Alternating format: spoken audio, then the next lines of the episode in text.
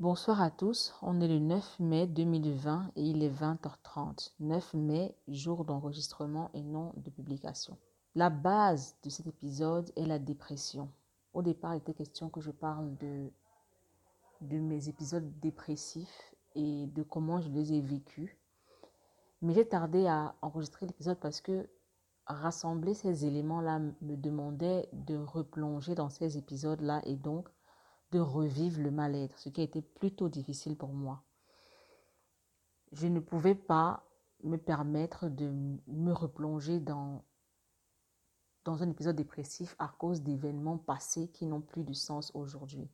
Je ne suis vraiment pas prête euh, pour créer du contenu à me mettre en danger de cette façon parce que si vous êtes dépressif ou, ou alors si vous avez connu la dépression, vous savez ce que ça fait à l'être et je ne suis vraiment pas prête à vivre ça, euh, à revivre ça pour quelque raison que ce soit. Donc pendant un mois, j'ai tourné, retourné la question et j'ai décidé d'enregistrer l'épisode quand même, mais à ma manière. Je ne vais pas forcément revenir sur mes épisodes dépressifs. Je vais retourner dans le passé, dans mes souvenirs, pour euh, présenter en quelque sorte les éléments qui ont euh, consciemment ou inconsciemment euh, pu provoquer mes différents états dépressifs. Je vais beaucoup parler de, des dynamiques familiales, c'est-à-dire des dynamiques de ma famille, sans toutefois exposer les membres de ma famille, c'est-à-dire qu'il y a des choses que je ne vais pas forcément détailler. L'idée n'est pas pour vous d'être des voyeurs ou pour moi d'exposer ou alors de raconter ma vie, euh, je le fais majoritairement pour vos enfants, si vous en avez. Parce que généralement, on ne s'en rend pas compte, mais les mal-être, le mal-être, je veux dire, qu'on vit euh, étant adulte, vient très souvent des dynamiques connues quand on a été enfant. Et après une longue introspection, qui n'a pas, qui n'a pas, euh, qui n'a pas été effectué pendant ce mois de réflexion, hein, non, ça a duré des années, euh, j'ai compris, euh, je ne vais pas dire tout parce que je ne suis pas psy, mais j'ai compris certains, certains des mécanismes qui, m'ont, qui ont fait de moi la personne que, je, que j'ai été, mais aussi celle que je suis aujourd'hui en termes de, de passé dépressif. Je tiens déjà à préciser que ma famille n'est pas horrible dans toute famille, il y a les bons et les mauvais côtés. Ce n'est pas parce que pour cet épisode, si je parlerai euh, parfois des mauvais côtés, que vous allez penser que j'ai eu une vie minable, que j'ai été un enfant maltraité, ou whatever, parce que ce n'est pas le cas. Je n'ai pas été un enfant maltraité. Euh, je suis d'une génération où on a été élevé, je dirais, à la dure. Et euh, ça a eu beaucoup de, de répercussions dans ma vie d'adulte. Donc, c'est de ça que je vais parler aujourd'hui. L'idée n'est pas que vous jugez les membres de ma famille. Si c'est pour ça que vous êtes là, please, euh, arrêtez l'épisode et puis allez faire autre chose. C'est juste pour que vous puissiez comprendre d'où ça vient et pour que vous puissiez recadrer dans l'éducation de vos enfants. Parce que moi, personnellement, je m'inspire beaucoup de, de de mon vécu et de comment est-ce que je l'ai compris et analysé en tant qu'enfant et comment est-ce que je l'ai vécu euh, adulte pour baliser le chemin pour mon enfant. Donc je pense que ça peut être un exercice intéressant que nous revenions sur le, euh, sur le passé pour euh, construire un meilleur avenir pour nos enfants.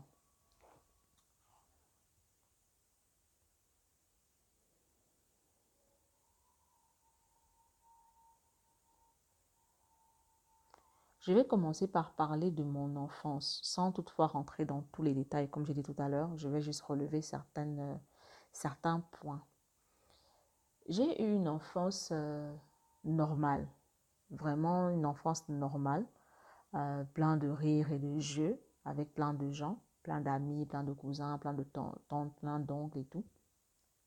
Mais j'ai toujours été un enfant très, très solitaire ma mère me racontait que, me raconte souvent en fait, que j'étais un enfant qui jouait seul. Je me souviens, mes premiers jeux avec d'autres enfants étaient vers l'âge de 4 ans. J'étais toujours seule dans ma tête à tourner et retourner des choses, à réfléchir à... Je ne peux même pas dire quoi exactement, hein, mais je me posais beaucoup de questions et j'observais beaucoup, puis je lisais beaucoup aussi, ce qui me coupait un peu des autres. Ce dont je me souviens particulièrement, c'est que j'avais un réel problème d'appartenance, parce que je ne me voyais pas dans les visages de ceux avec qui je vivais. En fait, tous les enfants de la maison ressemblent à ma mère. Et puis, dans la maison, il y avait plein de gens, il y avait beaucoup de cousins, beaucoup de beaucoup d'oncles, beaucoup de tantes, mais ils étaient euh, majoritairement, sorry, euh, issus du côté maternel. Donc, avaient pratiquement tous les mêmes traits. Et moi, je ressemblais atrocement à mon père. Et mon père, lui, travaillait dans une autre ville, donc il n'était pas souvent là. Du coup, je me demandais parfois ce que je faisais là. En fait, ça, partait déjà de, l'aspect physique. Quand j'étais enfant, j'étais très, très, très, très, très clair de peau. J'avais de grosses lunettes, euh, j'avais des cheveux courts. Et j'étais dans une maison où tout le monde était sombre, avait des traits euh, euh, assez marqués. Et en fait, ils se ressemblaient physiquement. Et en plus de ça, ils avaient les mêmes je ne vais pas parler de passion, mais je veux dire les, mêmes occupations. Moi, j'étais amoureuse de la lecture, rester seule dans mon coin pour lire. Et eux, ils n'étaient pas comme ça, ils étaient vraiment différents. Ce qui m'a parfois, je savais, je savais très bien que je, que je ressemblais à mon père, mais le fait qu'il n'était pas forcément là me faisait parfois euh, penser que j'étais un enfant adopté. Parce que je n'avais pas le visage en face de moi tout le temps, ce visage-là auquel me, me, euh. Donc parfois, je me demandais si j'étais un enfant adopté, si euh, j'étais aussi différente parce que je je n'appartenais pas à ce groupe-là. Et je sais que j'étais très souvent moquée, pas forcément méchamment, mais ça, ça faisait très mal. En fait, quand je dis pas méchamment, je veux dire que l'intention de ceux qui se moquaient de moi dans la maison n'était pas forcément de me blesser, mais euh, je l'ai très mal vécu. J'ai mal vécu le fait d'être... Euh, moquer par rapport à ce à quoi je ressemblais en, en, fait par rapport à mon aspect physique et à mes à mes occupations en fait par rapport à qui j'étais je l'ai très très mal vécu et le plus difficile était de, de s'identifier à une personne qui n'est pas là je pense que c'était vraiment vraiment horrible ça je peux le dire c'était vraiment horrible tout à l'heure, j'ai dit que dans la maison, il y avait toujours beaucoup de gens. Notre, maison a toujours été pleine de vie. Honnêtement, les samedis matins et dimanches, c'était généralement la fête. Parce qu'on faisait tous le ménage, ma, mère nous criait dessus, on rigolait derrière son dos. Donc, il y avait vraiment une bonne dynamique de, ce côté-là. Sauf que quand on vit dans une maison avec euh, autant, parce que ça, je n'ai pas précisé, j'étais la dernière. je suis restée la dernière très longtemps, très, très, très longtemps, le dernier enfant. Et je disais, quand on vit dans une maison avec autant de, pas forcément d'adultes, mais d'aînés, euh, on vit sous beaucoup d'autorité. L'autorité suprême était celle de mon père. Lui, il, nous faisait peur à tous. Mais je devais me plier à l'autorité de d'oncles, de tantes, de cousins, de cousines, de frères, de sœurs. Et je, J'en ai parlé dans l'article Violence familiale, je t'aime, je te hais. Quand on vit sous autant d'autorité, on devient quelqu'un de très effrayé. Par effrayé, je veux dire, chaque personne, de, toutes ces, de, de tous ces aînés-là, chaque personne a ce qu'elle aime et ce qu'elle n'aime pas. Donc, on peut être grondé par telle personne parce qu'on a fait ci. Et ne pas être grondé par l'autre qui ne considère pas comme méchant en fait, c'était très, euh, c'est très, je ne sais pas comment expliquer ça. Je pense que ceux qui ont vécu dans les maisons euh, avec beaucoup de grands frères pourront peut-être comprendre. Tout nous fait peur parce qu'on peut être grondé pour tout, par tout le monde. Ça, ça a été vraiment quelque chose de... Le poids de l'autorité a été quelque chose de très difficile pour moi, de vraiment, vraiment très difficile. Parce qu'au final, euh, j'avais une vingtaine de personnes au-dessus de moi et mon avis ne, ne comptait pas parce que j'étais la toute dernière, j'étais toute jeune, je n'avais absolument rien à dire. Et j'étais très, euh, déjà, par ma différence, j'étais très mal comprise.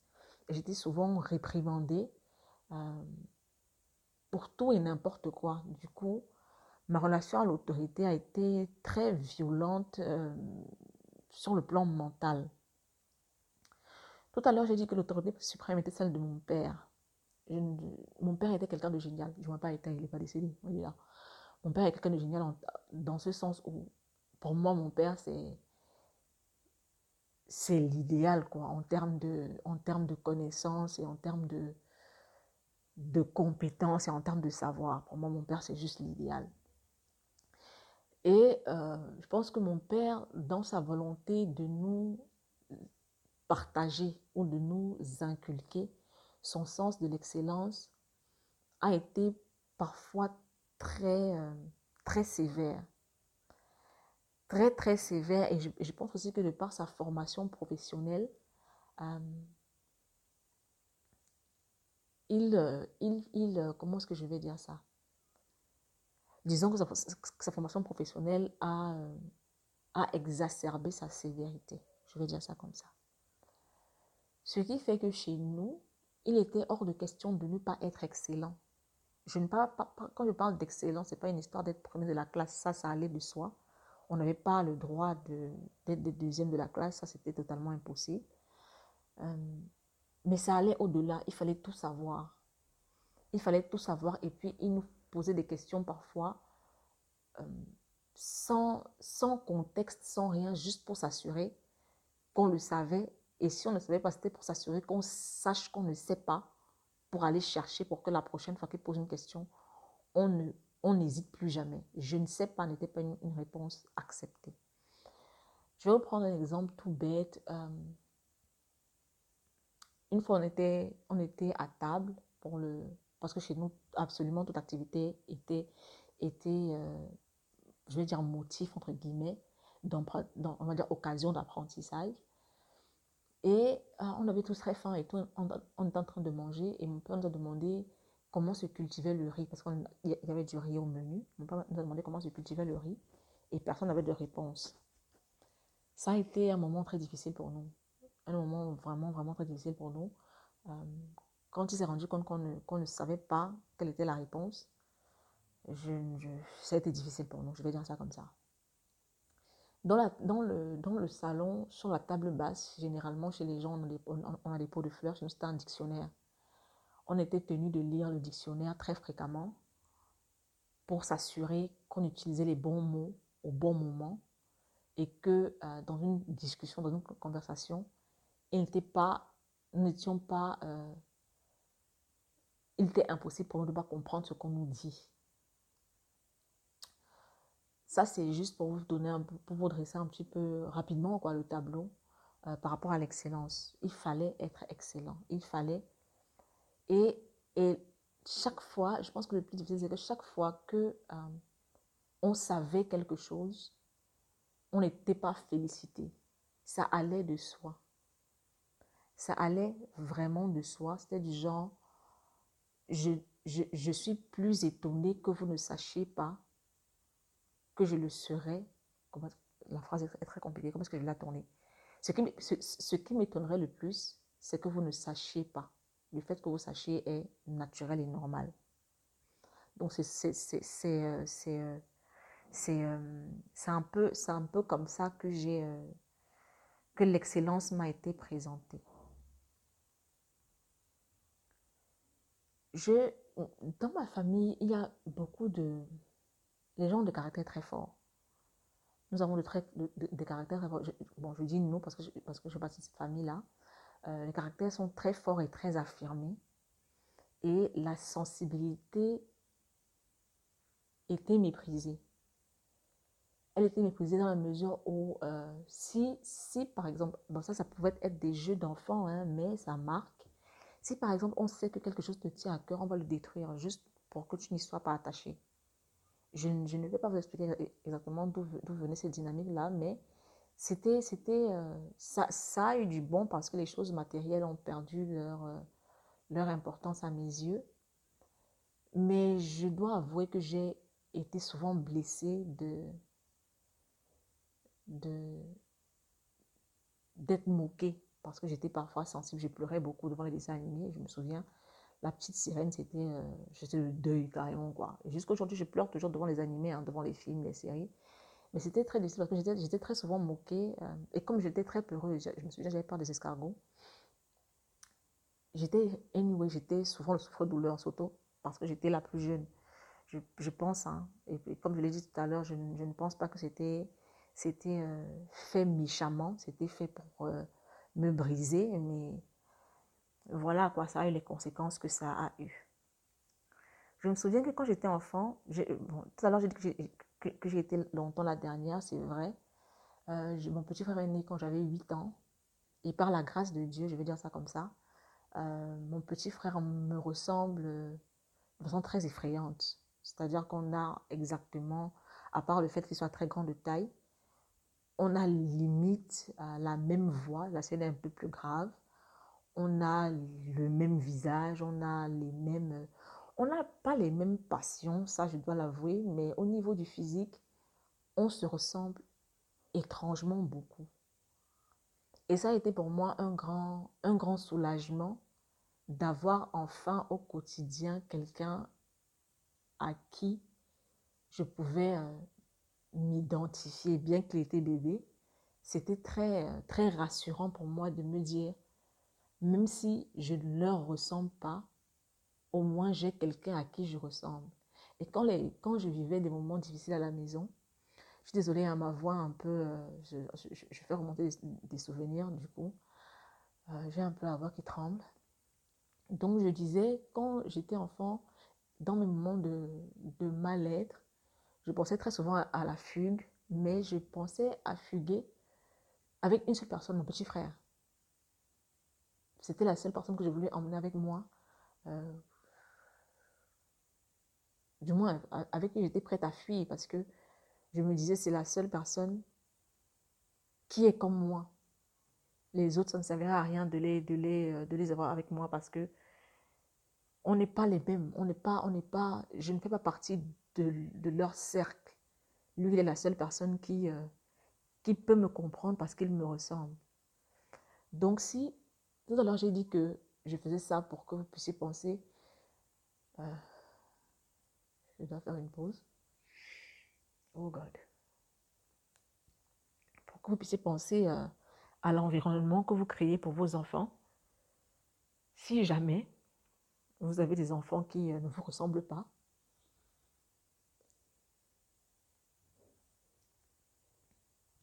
C'est-à-dire que je savais très bien que ça allait arriver pour cet épisode. Je savais très bien que ça allait être super mal. J'ai fait l'effort de, de, de, ne pas aborder les, les points les plus sensibles, mais jusque-là, ça reste difficile. Donc je disais, si jamais vous avez des enfants qui ne vous ressemblent pas, ou qui sont différents d'une certaine manière,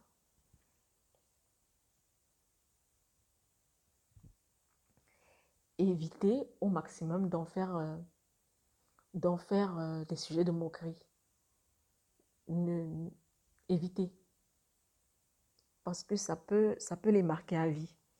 Donc, ne, faites pas ça. Euh, les résultats, les résultats de, de, de, de, de ce dont je, viens de vous parler, euh, ce sur quoi ça a débouché. Je l'ai écrit sur Medium une fois, je pense que je l'ai écrit sur Digression aussi. Uh, when I was a child, I was a bully. I was not bullied despite. Voilà, je, je suis en anglais, je suis désolée. J'étais un bully quand j'étais enfant. Par bully, je veux dire, vous savez, dans les films, les enfants qui, euh, qui malmènent les, autres à l'école, qui, leur pourrissent, qui leur pourrissent la vie. J'étais de ces enfants-là. Bien j'étais super, super frêle et super, euh, super petite, super avec mes grosses lunettes. Um, I was a bully. C'est-à-dire que c'était la seule manière pour moi de m'affirmer parce que dans la maison, ce n'était pas possible. Donc, euh, il fallait... Je savais avoir une personnalité très forte, mais elle n'était pas assez forte pour rivaliser avec celles euh, avec lesquelles je vivais. Donc, euh, c'est c'est à l'école que je me que je m'exprimais, je vais dire ça comme ça. Et j'étais horrible, j'étais totalement horrible. J'étais super. J'ai une, je vais dire, une autorité naturelle et une sévérité naturelle. Ou alors que, que j'ai hérité de mes parents, je ne sais pas. Mais anyway, depuis enfant, j'ai une grande sévérité en moi et un, grand, un caractère très autoritaire. Et j'arrivais à faire plier les autres, même les plus âgés. Et ça me, ça me, ça me réjouissait parce que ça me, ça me montrait que je n'étais pas rien. Pas rien, je veux dire, ça, montrait que j'existais et que je pouvais être vue. Ça ne, la manière dont on me voyait n'était pas importante. Le plus important était d'être vue. Et voilà, je traumatisais les autres pour euh, avoir euh, cette impression-là d'avoir moi aussi un petit peu de pouvoir et d'exister, d'être vue. J'ai également développé euh, un énorme manque de confiance en moi et je pense que être bully m'a vraiment permis, quand j'étais enfant et quand j'étais adolescente, de cacher ça. J'ai développé un très très grand manque de confiance en moi parce que je savais que je vous ai parlé de, de l'excellence chez nous. Je savais que je n'étais pas acceptée pour qui j'étais, mais euh, pour ce que je faisais, c'est-à-dire pour les résultats que je pouvais avoir. Si j'avais de bons résultats, tout était cool. Mais si j'avais de mauvais résultats, euh, les mots durs qu'on me, qu'on me lançait, me faisait me sentir vraiment euh, inutile, genre moins que rien, quoi. Donc, j'ai développé un grand manque de confiance en moi. Pour moi, il me fallait toujours être... Euh, être euh, je n'étais jamais assez excellente. Et ça n'a pas changé. Aujourd'hui, j'ai toujours ce rapport à l'excellence. Je n'étais jamais assez excellente, je n'étais jamais assez bonne. Et même si j'avais été excellente aujourd'hui et que demain je flanchais, euh, tout ce qui se passait la veille est effacé. C'est-à-dire que mon moment de, je vais dire, mon moment de, de joie, entre guillemets, n'était que très éphémère. Et pour, le, et pour le, pérenniser, il me fallait être excellente sur la durée. Donc ça, c'était, euh, ça reste encore quelque chose de très lourd. Ça reste quelque chose de vraiment très lourd, même dans mes activités aujourd'hui. Je pense que vous, vous savez, je parle beaucoup d'excellence et de, et de création de valeur. C'est parce que j'ai longtemps euh, eu la sensation d'être inutile. Et être inutile et pas excellent, c'est juste ne pas exister. C'est en fait comme ça que mon cerveau a enregistré la chose. Après, je suis devenue, euh, bon là je pense à, un point, je suis devenue très cachotière. Je suis devenue très cachotière parce que, comme je vous ai dit, je vivais dans, un environnement où euh, rien ne devait vous tenir à cœur. Sinon, vous étiez moqué parce que vous étiez sensible, la chose était détruite juste pour vous faire mal. Euh, et comme j'ai dit tout à l'heure, c'était, on n'était pas très âgé, donc c'est pas.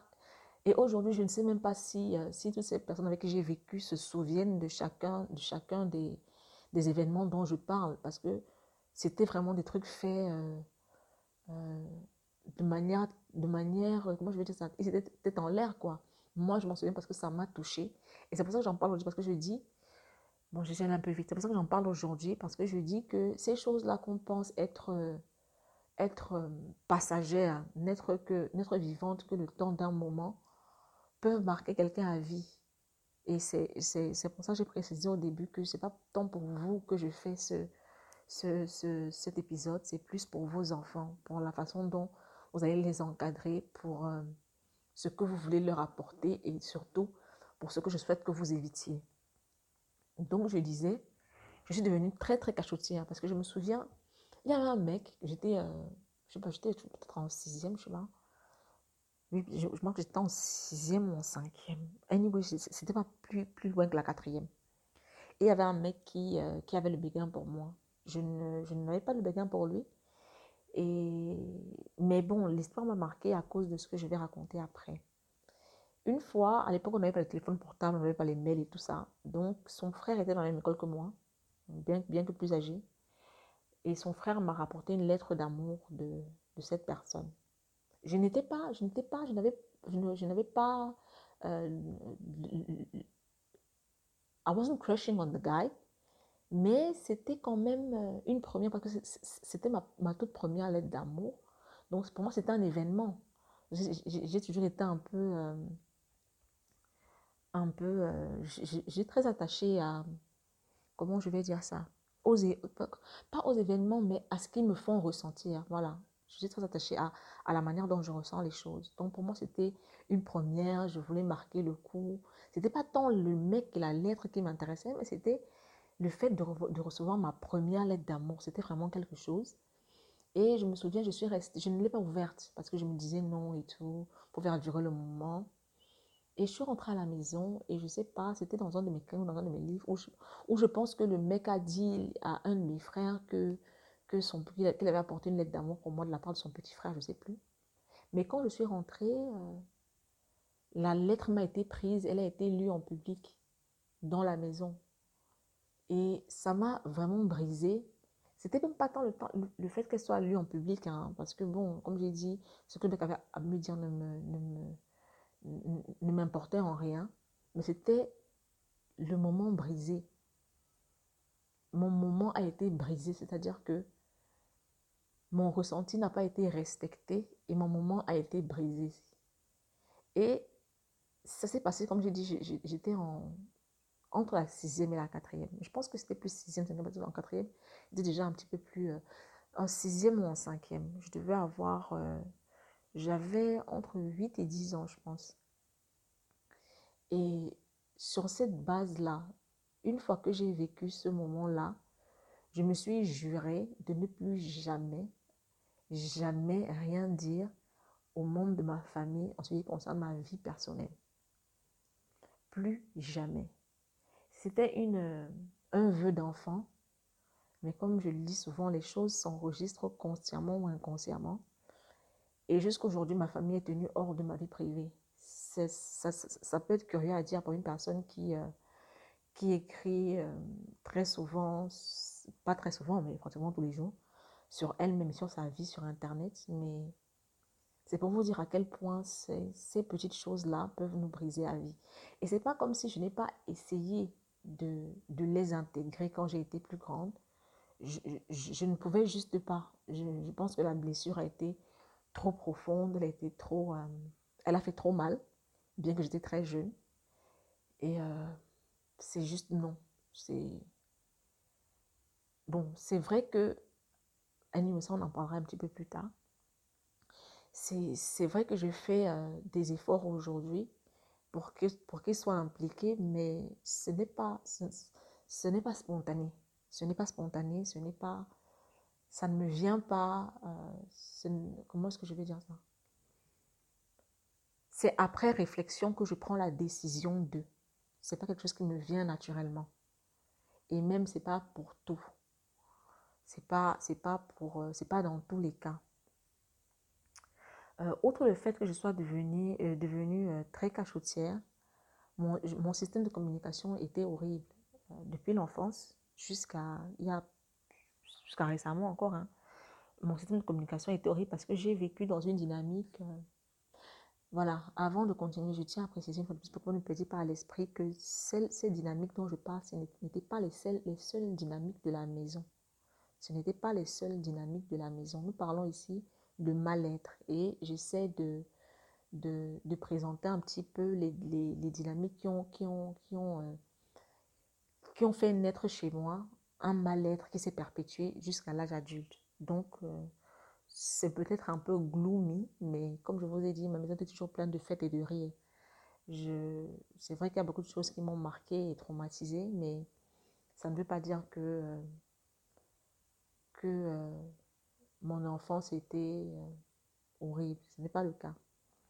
Donc, comme je disais, je vous ai dit chez nous, on avait des personnalités très fortes. Et chez nous, on est très... Bon, au Cameroun, en général, on est très moqueur on est très moqueur. Euh, et chez nous, on était super moqueur.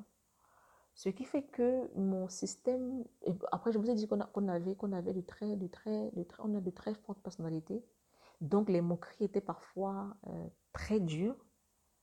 Ce qui fait que mon système de communication a été vraiment fucked up. Euh, mais je ne m'en rendais pas compte parce que je vivais dans cette dynamique-là. Je l'ai souvent écrit. J'ai blessé beaucoup de gens dans ma vie, des gens en étant un et à, à ça associer la, moquerie extrême. J'étais euh, méchante, méchante volontairement et involontairement. Parce que quand j'étais boulée, j'étais méchante volontairement. Mais quand j'étais moqueuse, je ne l'étais pas volontairement. En fait, pour moi, c'était ma méthode de communication. Je me moquais des autres. Je me moquais beaucoup des gens. Et je me moquais surtout des choses qui leur tenaient à cœur. C'est très bête parce que j'ai été brisée par rapport à, à cause de ça, mais j'ai reproduit euh, les, les, causes, les causes de mes, de, de mes blessures. ça, je ne je, je, je, sais pas trop comment expliquer ça, mais c'est du genre, c'est ce que j'ai connu, donc c'est ce que j'ai reproduit, bien que ça m'ait blessé. Peut-être que si j'avais euh, eu un autre système de communication euh, parallèle, je sais pas comment dire ça, que j'avais eu d'autres gens autour de moi qui communiquaient différemment, j'aurais pu adopter aussi parallèlement leur système. Mais voilà, je n'ai pu que reproduire ce que je connaissais. Pas parce que euh, je le voulais, mais parce que c'est ce que je connaissais. Donc voilà. Pour ce qui est de mon adolescence, j'ai toujours, je vous ai dit que je suis restée dernière très longtemps. Donc, on a toujours vu en moi le bébé. Le bébé. Et puis, comme, comme, comme euh, ma personnalité n'était pas aussi forte que celle des autres, je m'effaçais très souvent. Je, m'isolais, je m'effaçais. Donc, aux yeux de beaucoup de gens, je n'ai pas grandi. Je n'ai pas grandi, du coup, j'ai vécu, euh, j'ai fait face à beaucoup, j'ai souffert d'infantilisation. De, je ne pense pas que c'était à dessein. C'est parce que je pense que moi aussi, de mon côté, je n'avais pas fait montre, comme on dirait en français, euh, de, de, de, maturité, étant donné que je n'étais pas là. Je ne j'étais pas souvent... Euh, je ne me mêlais pas à la...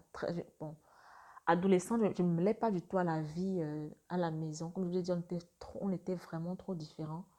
Et la personne qui me ressemblait était trop jeune pour qu'on puisse traîner ensemble au quotidien. Donc, je pense que mon évolution personnelle n'a pas été... Euh, les personnes à la maison n'ont pas été témoins de mon évolution personnelle. Du coup, je, suis restée l'enfant, en fait. Et comme et je l'ai dit tout à l'heure, j'étais très cachotière, donc je ne disais rien, je ne partageais rien.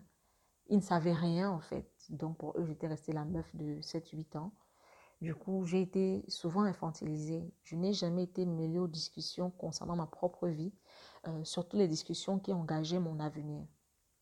Par exemple, pour euh, mes choix euh, à l'école, jusqu'au master, je dirais que c'était des choix. Je, pas que c'était des choix qui ne m'arrangeaient pas. Bon, après, par souci d'excellence aussi, je devais exceller. mais c'était des choix. Je n'avais pas été consultée. Est-ce que j'aurais fait traduction euh, si on me, l'avait demandé? Non. Non, parce que je sais que j'avais opposé un refus, mais bon, ça ne comptait pas. Donc, est-ce que j'aurais fait euh, littérature? Je, ne pense pas. Aujourd'hui, je ne pense pas. Euh, est-ce que j'aurais fait, j'aurais choisi espagnol à la place d'allemand? Oui, parce que l'allemand était trop compliqué. Est-ce que j'aurais fait A4 Certainement oui, parce que j'aimais beaucoup lire. Je me disais A4 c'est littérature. Mais c'est pour vous dire que je, n'ai pas vraiment été impliquée. Je n'ai pas été impliquée. Euh, j'ai toujours été tenue par la main. On me disait, viens, assieds-toi là, viens, fais ceci, viens, fais cela, viens, fais ceci, viens, fais cela.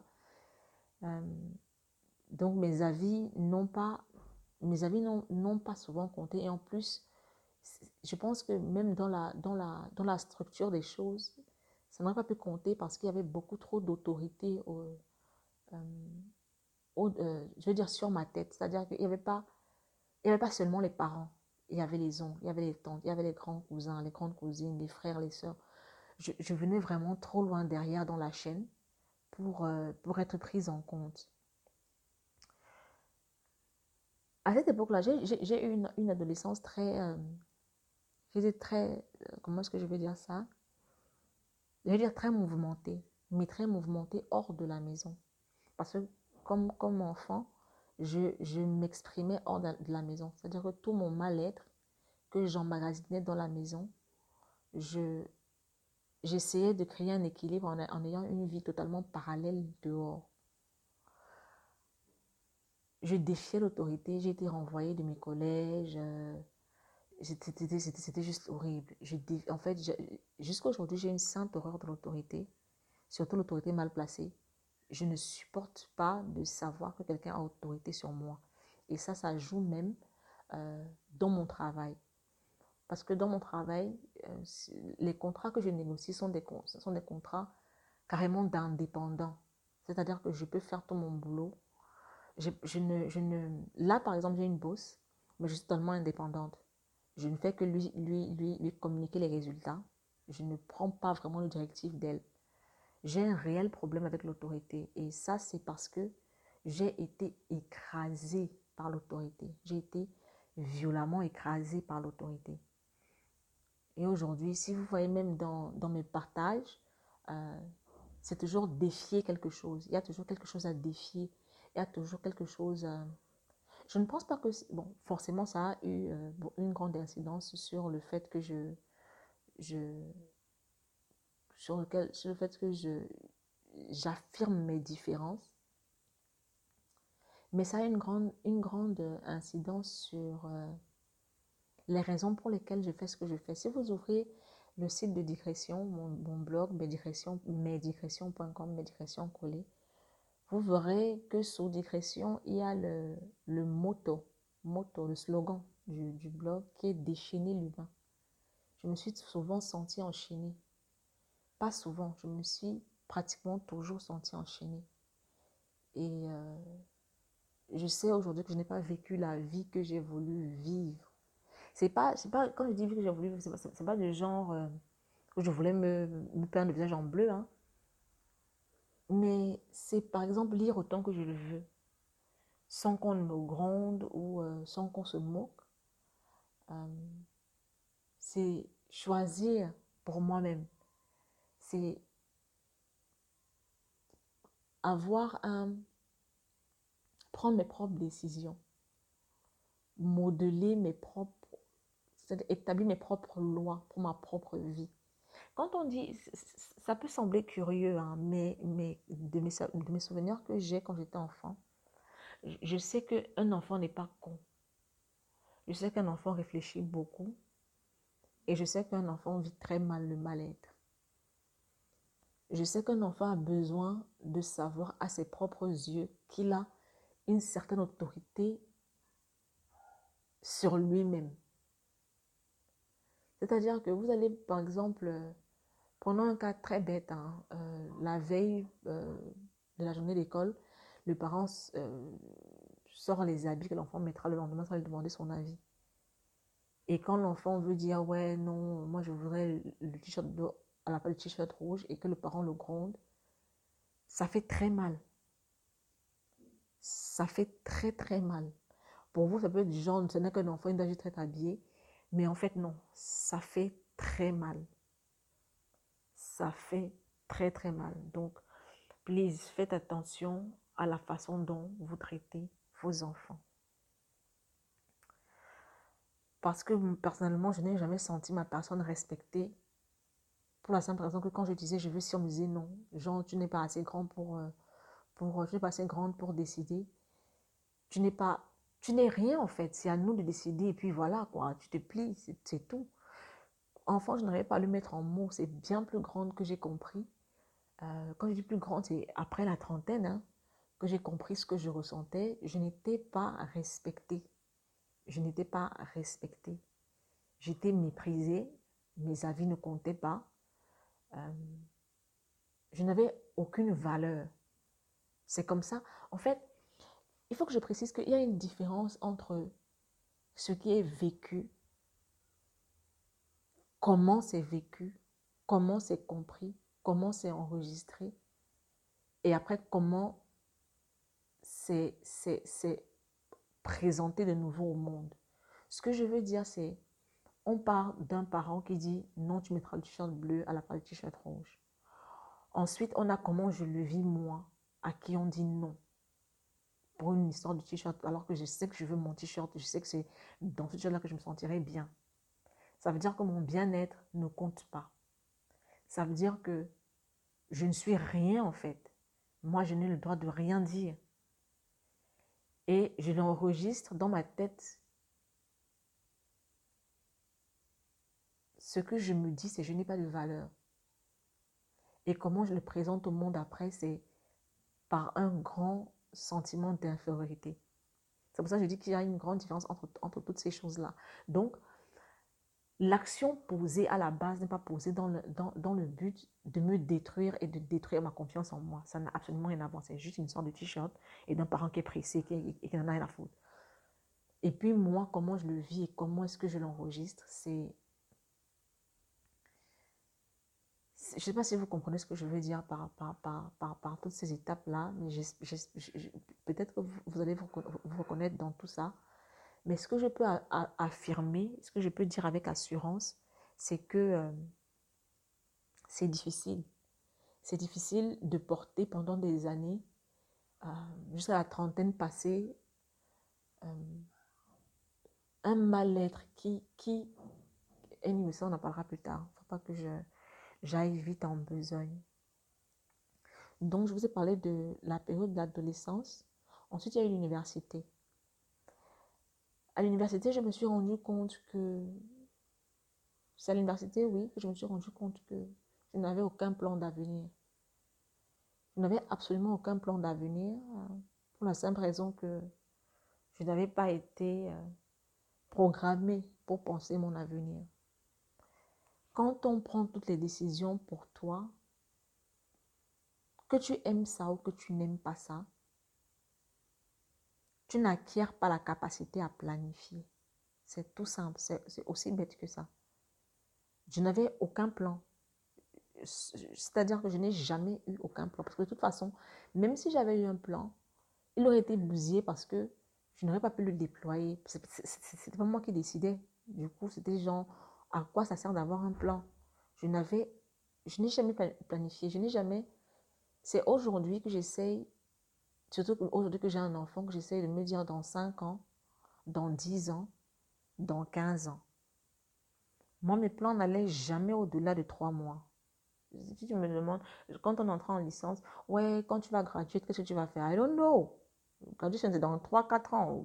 Comment est-ce que, est que tu veux que je sache ce que je vais faire? Je ne sais pas. Demande-moi ce que je vais faire à la moitié du semestre, parce que même à la fin du semestre, je ne sais pas.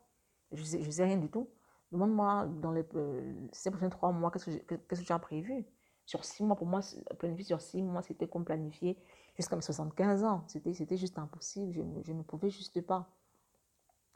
Et euh, je me suis rendu compte après réflexion que c'était peut-être la raison pour laquelle euh, je n'ai pas conceptualisé ma vie d'adulte. Je l'ai beaucoup écrit, j'ai longtemps attendu de devenir adulte. Et peut-être qu'en en fait, j'attendais tout simplement qu'on me donne la, l'autorisation d'être une adulte. Je, je ne me suis jamais sentie... C'est aujourd'hui, je veux dire aujourd'hui que j'ai pris la décision d'être adulte, que je me sens adulte. Mais jusqu'à mes 30, 32 ans, euh, non, hein, j'ai attendu longtemps le déclic, mais rien. Peut-être que j'attendais qu'on m'autorise enfin à être adulte, inconsciemment, je veux dire, c'est possible, je ne sais pas. Euh, mais je sais que j'ai fait un grand rejet. Et je sais que j'ai fait un grand rejet aussi. Non seulement j'ai eu du mal à, conceptualiser la, la, vie d'adulte, mais j'ai fait d'une certaine façon un rejet de cette vie-là. Parce que je me souviens, et je pense que j'ai écrit aussi une fois sur Medium, je ne planifiais pas du tout ma vie, mais je me voyais à 40 ans. Pourquoi? Parce que 40 ans pour moi était l'âge de la liberté.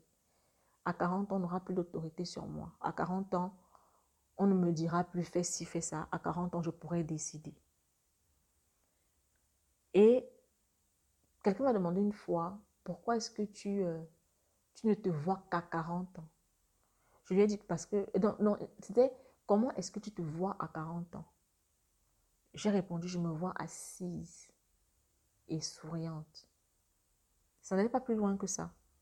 Juste ça, avoir 40 ans, être assise et être apaisée. Parce que j'aurai enfin le contrôle. Je pourrai enfin décider.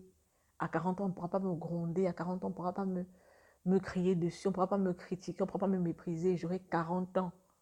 À 40 ans, voilà quoi. Je serai enfin vue comme une personne qui a une certaine autorité. Outre cela, j'ai vécu une vie parallèle. Ça, j'en ai parlé quand je parlais de l'enfance et de l'adolescence. Ça n'a pas changé parce que j'étais toujours une personne à la maison et une autre dehors. Aujourd'hui, qui était euh, la personnalité dominante, je ne sais pas. Mais celle que j'étais dehors était à l'opposé de celle que j'étais à la maison. À la maison, j'étais effacée, soumise, euh, euh, pas là. Franchement, pas là, hein. en esprit, quoi. Je pouvais être là de corps, mais je n'étais pas là dans l'esprit. Et dehors, j'étais très présente, très, très bruyante même parfois, très très joviale, très, très, je sais pas, j'étais très bout en train. Malgré ma, méchanceté, ma moquerie et tout, j'étais quand même quelqu'un. Quand j'avais des amis, c'était de bons amis. Je sais que j'ai eu plus d'ennemis que d'amis de par, euh, de par ma notion d'échange entre humains. Mais euh, j'ai eu de très bons amis. J'ai eu, euh, voilà, je vais dire ça comme ça. mes premiers épisodes dépressifs, euh, je n'ai pas forcément, forcément, forcément des souvenirs clairs. J'ai le souvenir d'avoir porté ce mal-être-là très longtemps.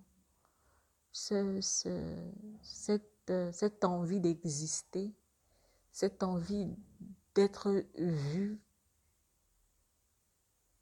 au-delà de ce que d'être d'avoir de l'importance au-delà de, de l'excellence que je pouvais offrir, cette peur également de, cette peur et cette haine de l'autorité. Euh, mais je ne, je mes, premiers instants dépressifs, moments de dépression ou, épisodes dépressifs, je n'en ai pas forcément le souvenir. Mais le premier qui me vient en tête, c'est quand j'étais en terminale. La terminale, pour moi, marquait euh, le départ de la maison. J'avais fait l'effort, oh là là, oh là là, oh là là.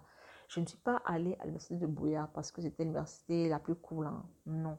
C'était l'université où je n'avais aucun membre de ma famille, où j'allais vivre seule et où j'allais parler anglais parce que je voulais comprendre ce qu'on disait dans les chansons. Donc c'était bien planifié et tout, mais je ne sais pas si c'était la peur du moment ou l'appréhension, je ne sais pas. Mais j'ai sombré pendant toute la, pratiquement toute l'année de terminale dans un sommeil profond. Par sommeil profond, je veux dire, je dormais tout le temps. Je dormais en classe, je dormais à la maison, je dormais tout le temps. Pour, euh, euh, mon bac, je l'ai eu grâce à mon amie Nathalie. Euh, Nathalie, m'a, sans elle, je pense pas que j'aurais eu le bac cette année-là parce qu'elle s'est rendue compte de ce problème que j'avais et me demandait tout le temps, mais, qu'est-ce que tu as? Pourquoi est-ce que tu dors autant? Je disais, je ne sais pas, je, je me sens juste pas là. C'est comme si j'avais besoin de dormir pour m'échapper. Je dormais tout simplement. Je dormais. Je...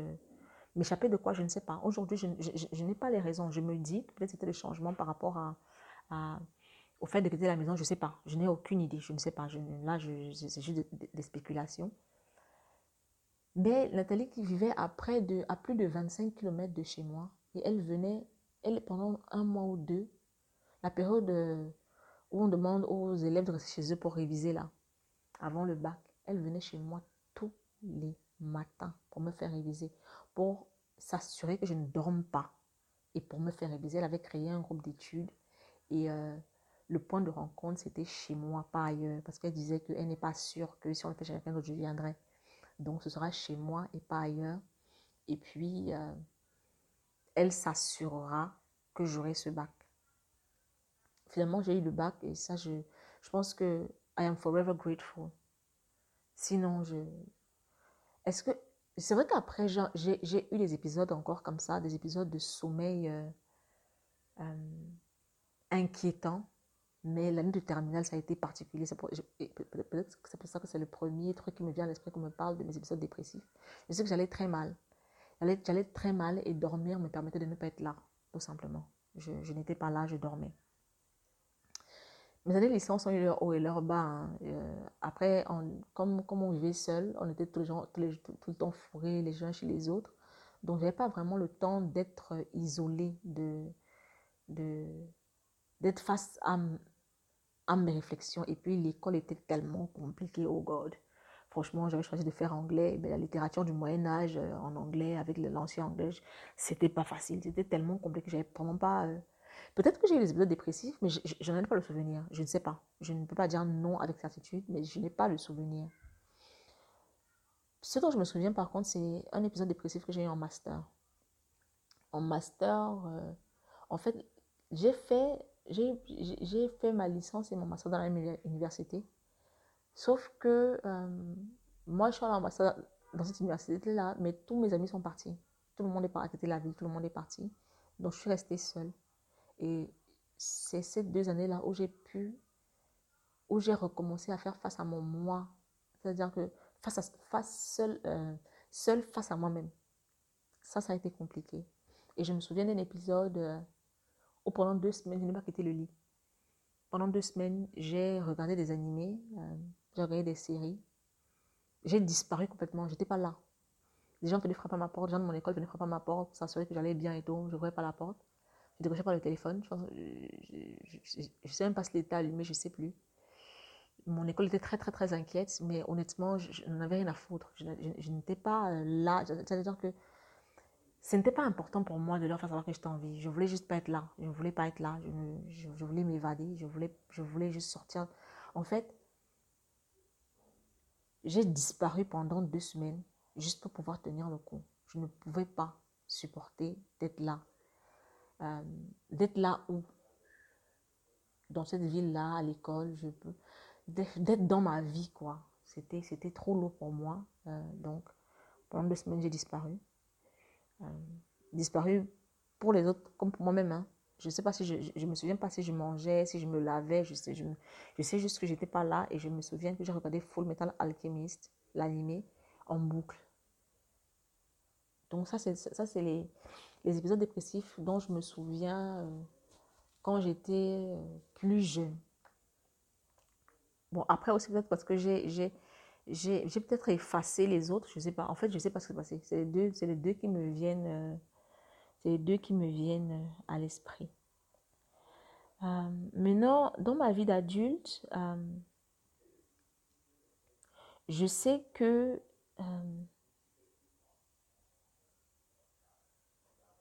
je sais que beaucoup de choses ne me touchent pas. Je sais que beaucoup de choses ne me touchent pas. Est-ce que c'est parce que euh, j'ai fermé cette porte-là pour ne pas ressentir, euh, ne pas avoir mal par rapport à la réaction des autres. Je ne sais pas, mais je sais que beaucoup de choses ne me touchent pas. Par exemple, la mort est quelque chose qui ne me touche pas. À l'annonce d'un deuil, je, n'éprouve aucune tristesse. Je ne, ça, ça ne m'affecte pas euh, au point où je ne conçois pas la mort en fait. Je, ne conçois pas la mort. Quand on me dit quelqu'un est mort, je l'entends, mais ça ne m'affecte pas. Mais tout récemment, je me suis rendu compte que je ne, je ne, je ne, comment est-ce que je vais dire ça?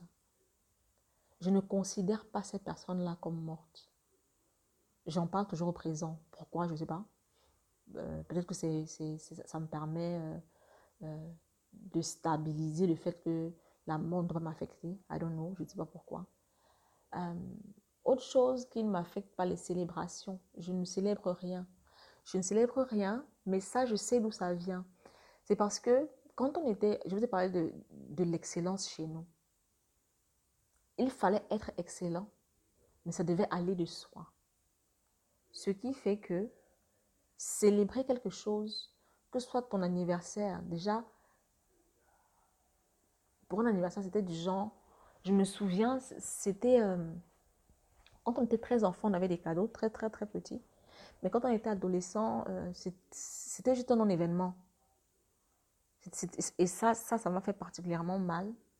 Euh, et peut-être que pour m'en sortir, j'ai juste effacé tout ça. Je ne célèbre rien.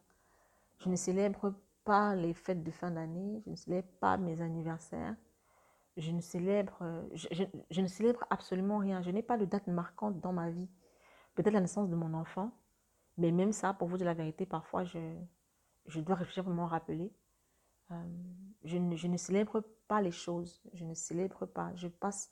C'est-à-dire que, étant donné que je célèbre encore moins mes réalisations. Parce que c'était, oui, c'était très, bien, mais voilà, quoi. Qu'est-ce que tu, veux qu'on en fasse? Continue comme ça. Donc, je ne célèbre pas du tout euh, euh, mes réalisations parce que, euh, voilà, c'est pas assez excellent pour, qu'on en parle pendant 30 000 ans, quoi. C'est fait, c'est fait, c'est normal. Si ça a été fait, c'est c'était normal qu'on le fasse. Donc, passons à autre chose, quoi.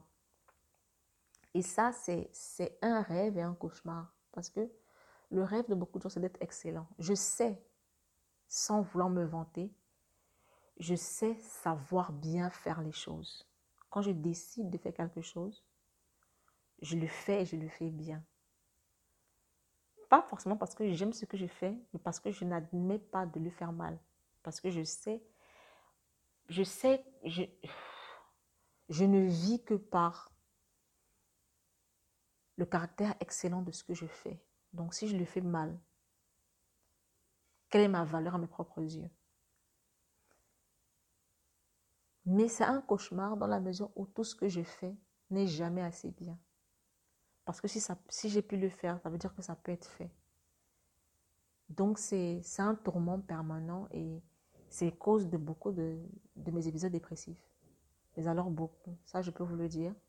Euh, c'est au point où pour moi les compliments sont vécus comme une insulte. Parce que quand tu me dis, ouais, ça c'est trop bien, je, suis juste en mode, mais, mais, de quoi tu parles? Genre, si j'ai pu le faire, tu peux t'asseoir, alors si tu fais. Donc, euh, pourquoi tu vas me complimenter pour un truc que j'ai réussi à faire? Parce que si j'ai réussi à le faire. Et puis, je pense que la sévérité de mon père n'a pas beaucoup euh, aidé à ce niveau parce que, je le dis souvent, pour moi, je suis le degré zéro de la connaissance.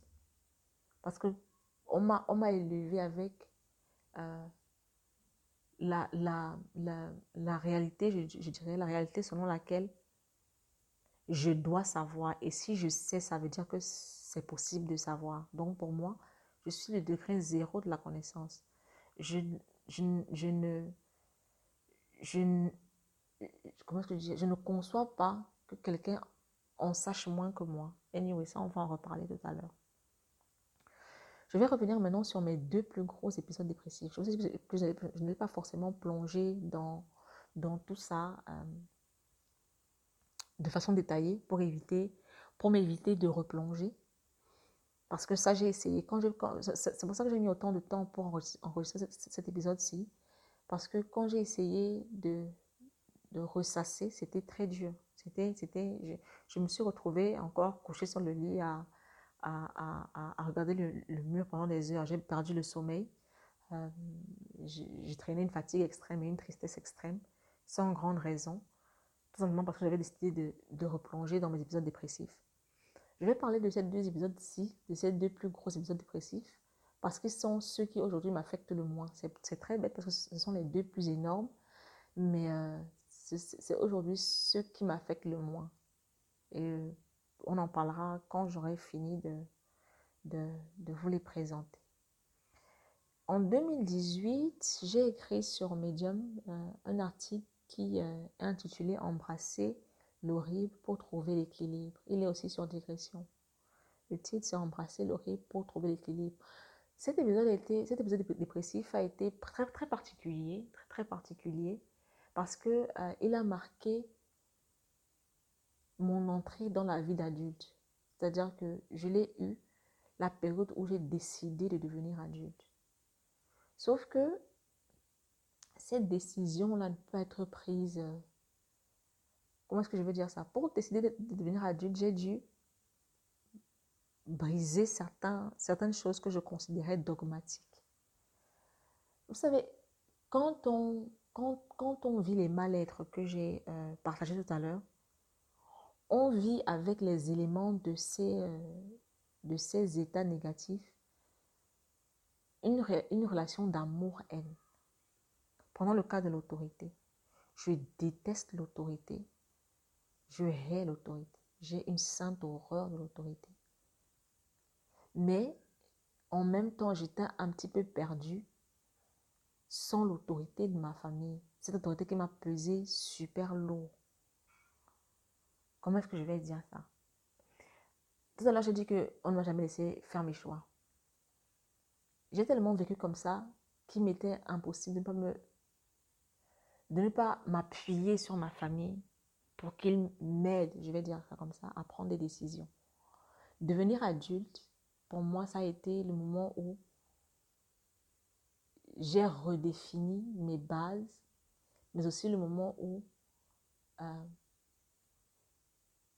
j'ai quitté cette de dépendance. Mais la question était si je ne dépends plus, qu'est-ce que je deviens?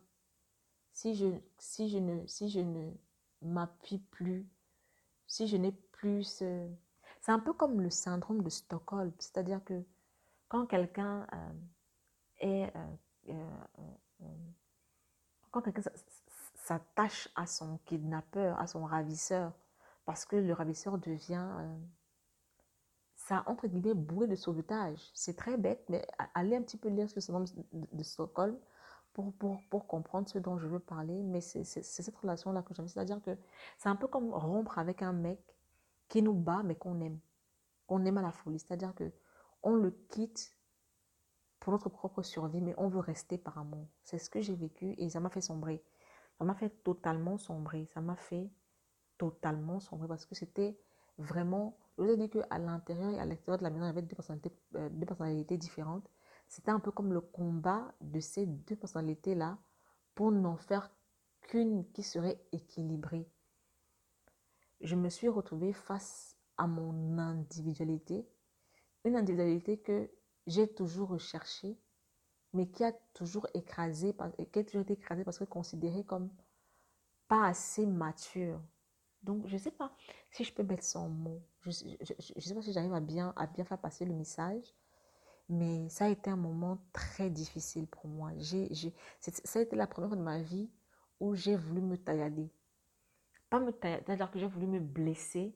Je me sentais tellement emprisonnée dans mon propre corps. je, ne, je, ne ressentais tellement rien. C'est-à-dire que la peur de faire face à tout ça m'a fait quitter mon propre corps.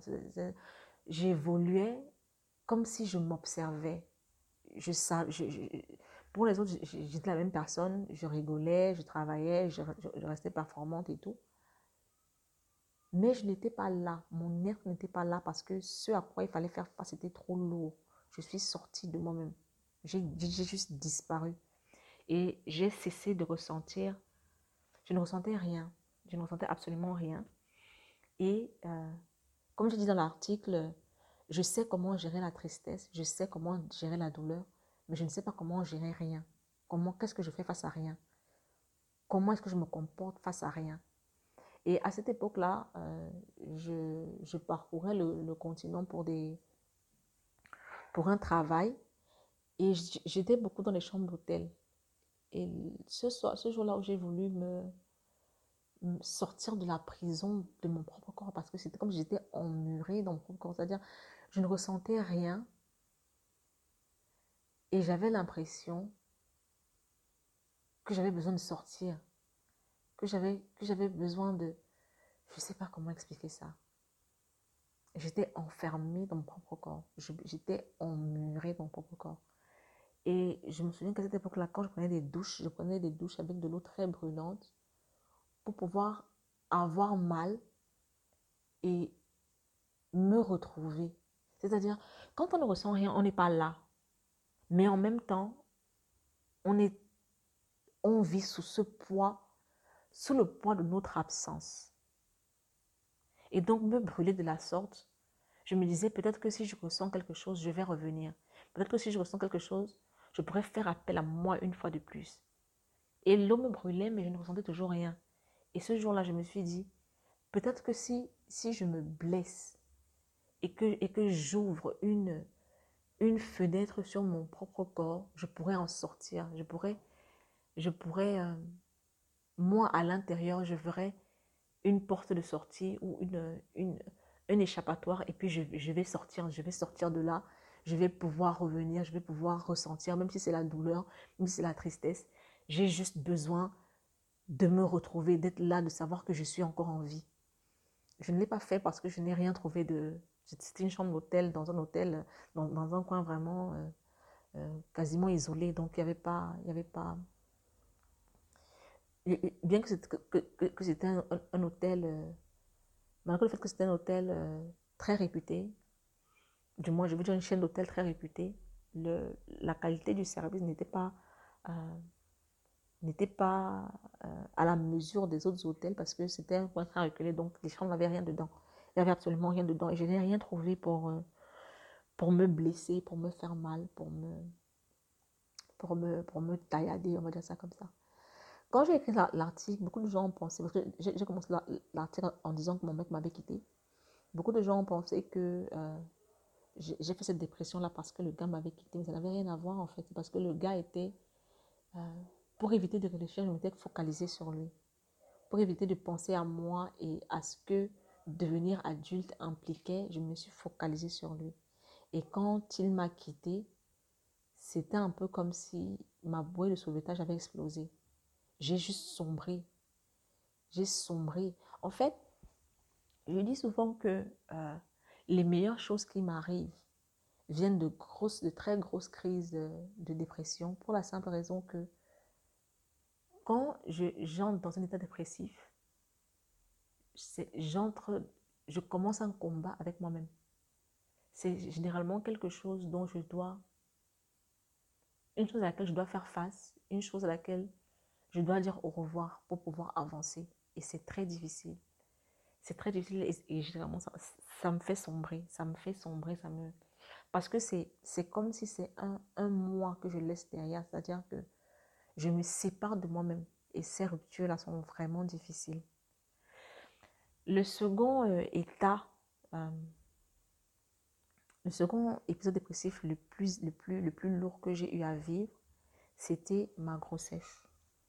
J'ai beaucoup parlé euh, sur Instagram et sur le blog de, comment j'ai mal vécu ma grossesse. Mais je n'ai jamais, je ne suis pas entrée dans les détails. J'ai juste dit que je ne voulais pas faire d'enfant et que c'était difficile pour moi d'accepter d'en avoir un dans mon corps. Ça, c'est ce que je pouvais partager. C'est ce que je, je, sans rentrer, dans, les détails, c'est ce que je pouvais dire. Mais comme aujourd'hui on parle de mal-être de dépression, je vais aller un petit peu plus euh, en profondeur. Ma grossesse a été très difficile parce qu'il m'a fallu... Euh, quand, j'ai décidé de devenir adulte, quand j'ai décidé de devenir adulte et que j'ai dû process toutes les choses, euh, tous les, tous les, les tares familiales, entre guillemets, qui ont fait de moi celle que je celle que j'étais. Et euh, quand j'ai du process, l'individu que je voulais être, je me suis juste détournée de tout ce qui m'avait fait mal et j'ai avancé. C'est-à-dire que je me suis dit, je laisse tout ça derrière moi et je deviens l'adulte que je veux être. Je laisse tomber le, le... Bon, après, c'est pas facile le manque de confiance, en soi, mais j'ai dit, je m'affirme plus. Euh, après, pour l'excellence, je pense que c'est mort. Il n'y a aucune chance que je, que je, que je, me détache de, ce rapport à, l'excellence. Euh, je me suis dit, euh, je deviens maîtresse de ma propre vie. Je prends le contrôle. Je décide pour moi-même je quitte le cocon familial, je déménage, je pars, je, trouve ma maison, euh, je me détourne de tout ça juste et puis j'avance. Ça, c'était cool quand j'étais seule parce que j'avais la capacité de ne plus y penser.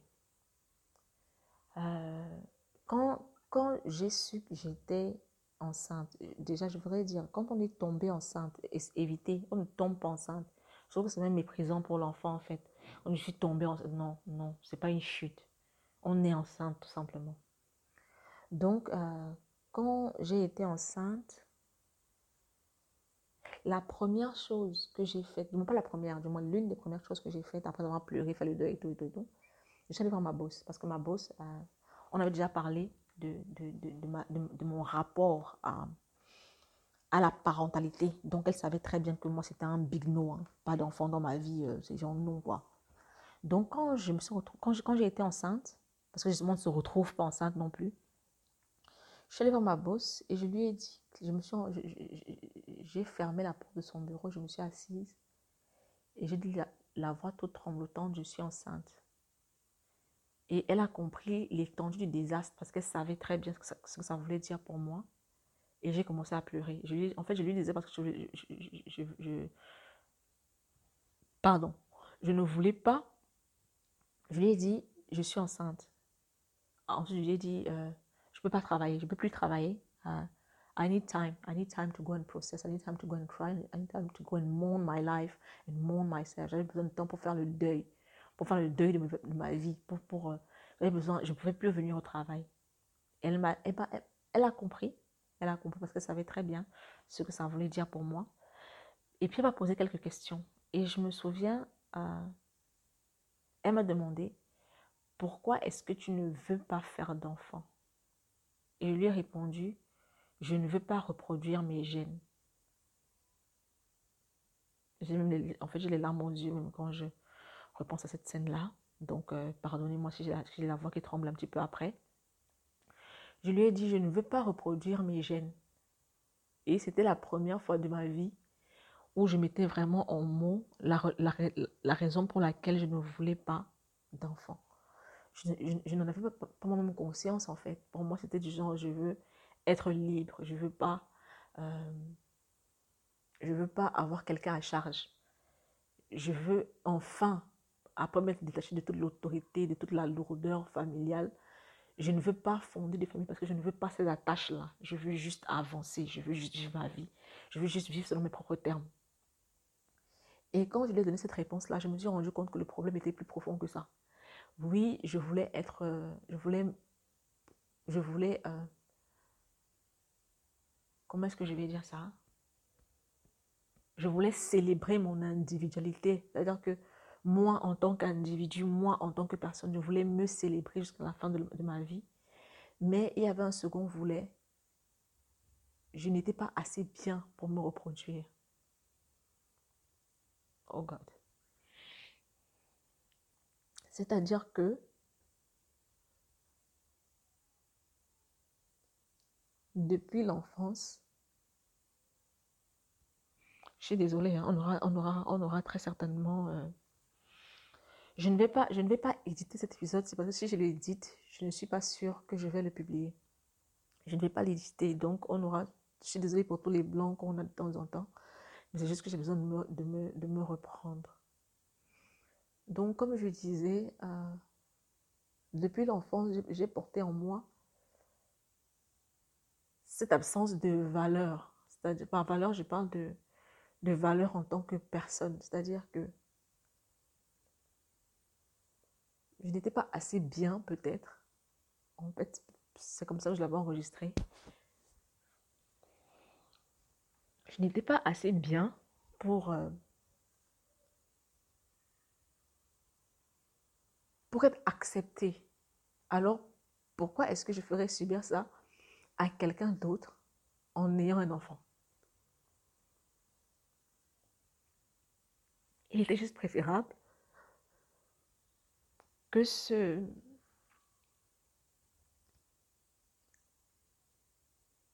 Oh God. I'm very sorry about that. Il était juste préférable que ah, ça s'arrête à mon niveau, en fait, que, je ne perpétue pas ça et que je ne je n'oblige pas quelqu'un à vivre cette vie-là. Donc, c'était juste pas d'enfant. Pas d'enfant et puis c'est tout. On passe à autre chose. Toute cette tristesse-là, toutes ces, toutes ces, euh, tous, tous ces manques, tout ce que je n'étais pas, tout ce que... Comment est-ce que je vais expliquer ça? Je n'étais rien en tant que personne. Me reproduire, c'était mettre au monde une personne qui aurait, qui vivrait ces mêmes choses-là. Donc, pourquoi lui faire vivre ça, en fait?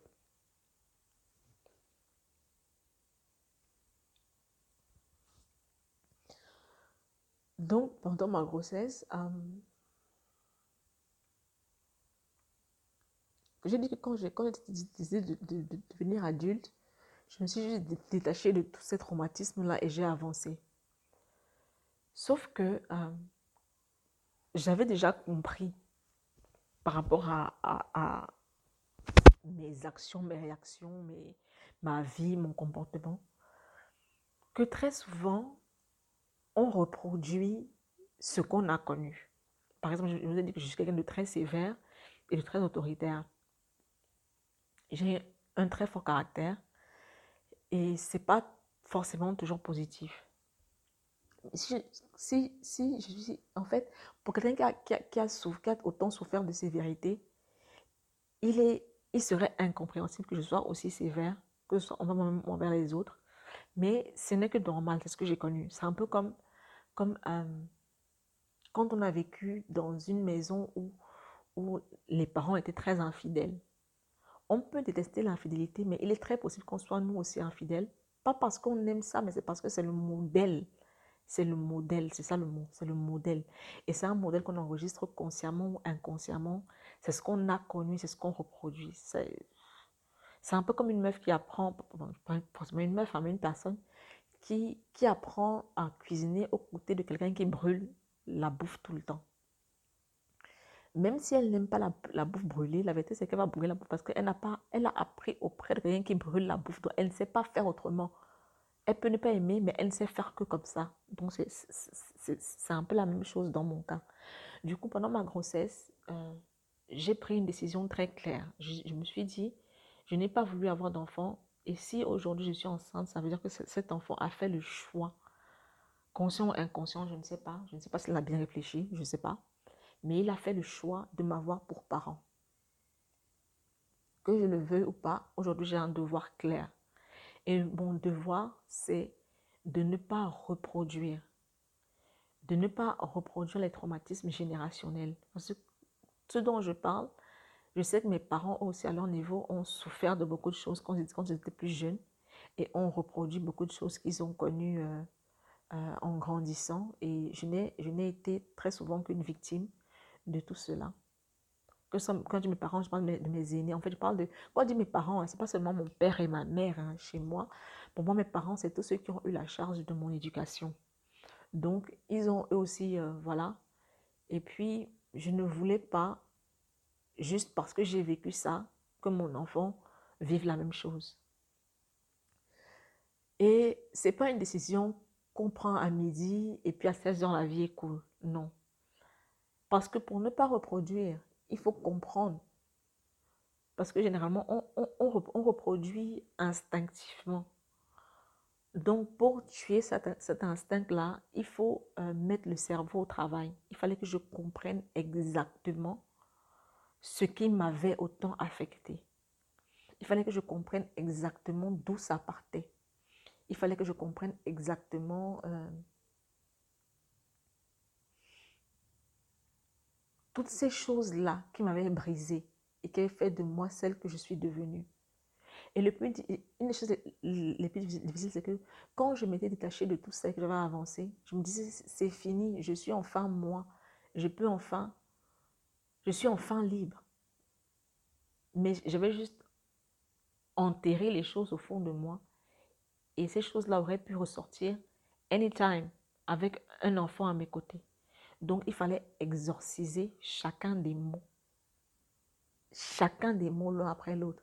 Et je peux vous assurer que pendant qu'on est enceinte, qu'on apprend qu'on est AS et qu'on aura peut-être un bébé euh, malade, euh, qu'on a une vingtaine de fibromes qui, qui font la fête, qu'on vomit toutes les 45 secondes, qu'on a quand même des voyages pour le travail parce qu'on a signé les contrats il y a super longtemps, c'est déjà ça, sur le plan physique, c'était super lourd. À tout ça, vous ajoutez euh, le retour. Je vous ai dit que pour faire cet épisode-ci, j'ai essayé de, retourner vers euh, certains épisodes dépressifs, mais ça m'a anéanti. Imaginez-vous donc que je retourne au jour zéro, c'est-à-dire le jour de ma naissance, jusqu'à ce moment de ma grossesse, et que je, revive chacune des choses qui m'a blessée, chacune des choses qui m'a fait, qui m'a appris, je veux dire ça comme ça, que je n'ai aucune valeur, que je vaux moins que les autres, que je, je ferais mieux de ne pas reproduire mes gènes, que je... I'm not worthy of that. I'm not worthy of respect. I'm not worthy of my own individuality. I'm not worthy of anything. Et je devais retourner à chacune des phrases qui m'a été dites, à chacun des actes posés, à chacun. Je devais refaire face à chaque personne qui m'a blessé dans ma vie, euh, à ces phrases-là que les parents lancent souvent sans réfléchir. Parce que pour moi, en fait, c'est des phrases, c'est des phrases que les parents lancent. Et comme je dis, quand je dis parents, c'est tout le monde hein, qui avait charge, charge de mon éducation. Que les parents lancent sans réfléchir. Quand ils vous disent à quel point vous êtes idiot. Sorry. Quand ils vous disent à quel point euh, vous n'êtes pas assez bon. Quand ils, euh, disrespectent vos avis, votre personne. Euh, et le plus difficile, c'est que ma, peur, c'était euh, de sortir de là avec, avec beaucoup de haine pour ces personnes.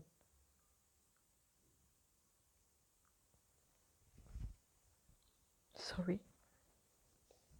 Donc, quand j'ai commencé ce processus-là, je me suis dit, euh, je vais revisiter le passé. Je vais le revisiter. Je vais revivre des discussions. Je vais revivre des événements. Je vais revivre euh, des choses. Je vais, j'aurai en face de moi, une fois de plus, ces personnes-là qui m'enfonceront des couteaux dans le corps. Mais ça ne veut pas dire qu'elles sont en face de moi en train de le faire c'est passé. Ça ne veut pas dire que quand elles l'ont fait, elles avaient le désir de me détruire. Ça ne veut pas dire que euh, elles ont conscience de ce qu'elles ont fait, de ce qu'elles étaient en train de faire et des répercussions aujourd'hui. Donc ce n'est pas un procès que je vais leur faire. Je vais juste revisiter le passé pour comprendre, accepter, comprendre, accepter, analyser pour ne pas reproduire. Ça a été difficile. Parce que vous savez, on dit souvent qu'on a des relations très, très, très, très euh, ambiguës avec nos parents parce que généralement, c'est de l'amour-haine. Généralement, c'est de l'amour-haine parce que la, la relation avec le parent est est la plus difficile parce que autant le parent est celui qui vous protège parce que vous êtes en quelque sorte tout à ses yeux, autant il est celui qui vous détruit ou alors qui a la, la, la plus grande capacité à vous détruire. Parce que parce que chacun de ces mots a une dimension euh, particulière pour vous. C'est votre parent qui vous définit à vos propres yeux. Donc si, sans réfléchir, le parent vous lance des phrases euh, parfois dures, ce sont ces phrases-là que, que votre inconscient enregistre. Moi, par exemple, quand je dis que mes parents étaient sévères, ils n'étaient pas sévères H24. Sauf que si en 12 heures, on rigole 50 fois, et on se moque de moi 20 fois. Ce sont les moqueries qui restent. C'est la blessure des moqueries qui reste. Ce n'est pas la joie des rires qui reste. La joie des rires est un souvenir.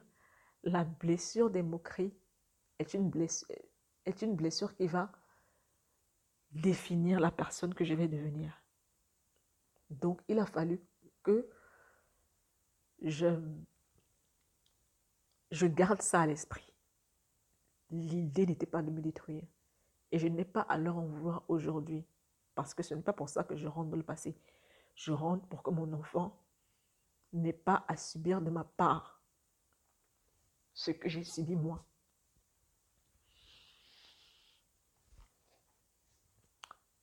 Donc, euh.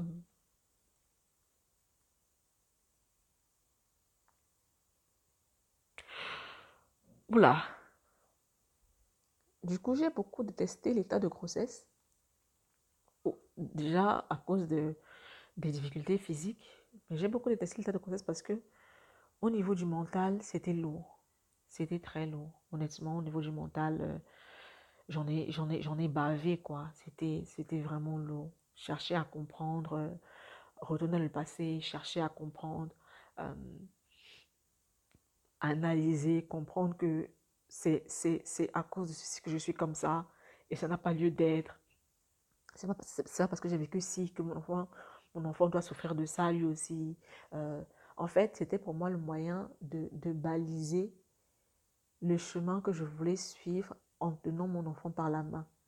Comment est-ce que, étant donné que je n'ai connu que l'extrême sévérité, bon, pas que, mais majoritairement l'extrême sévérité, ça ne veut pas dire que c'est le seul modèle euh, d'éducation. Ça ne veut pas dire que si j'élève mon enfant différemment, je fais mal.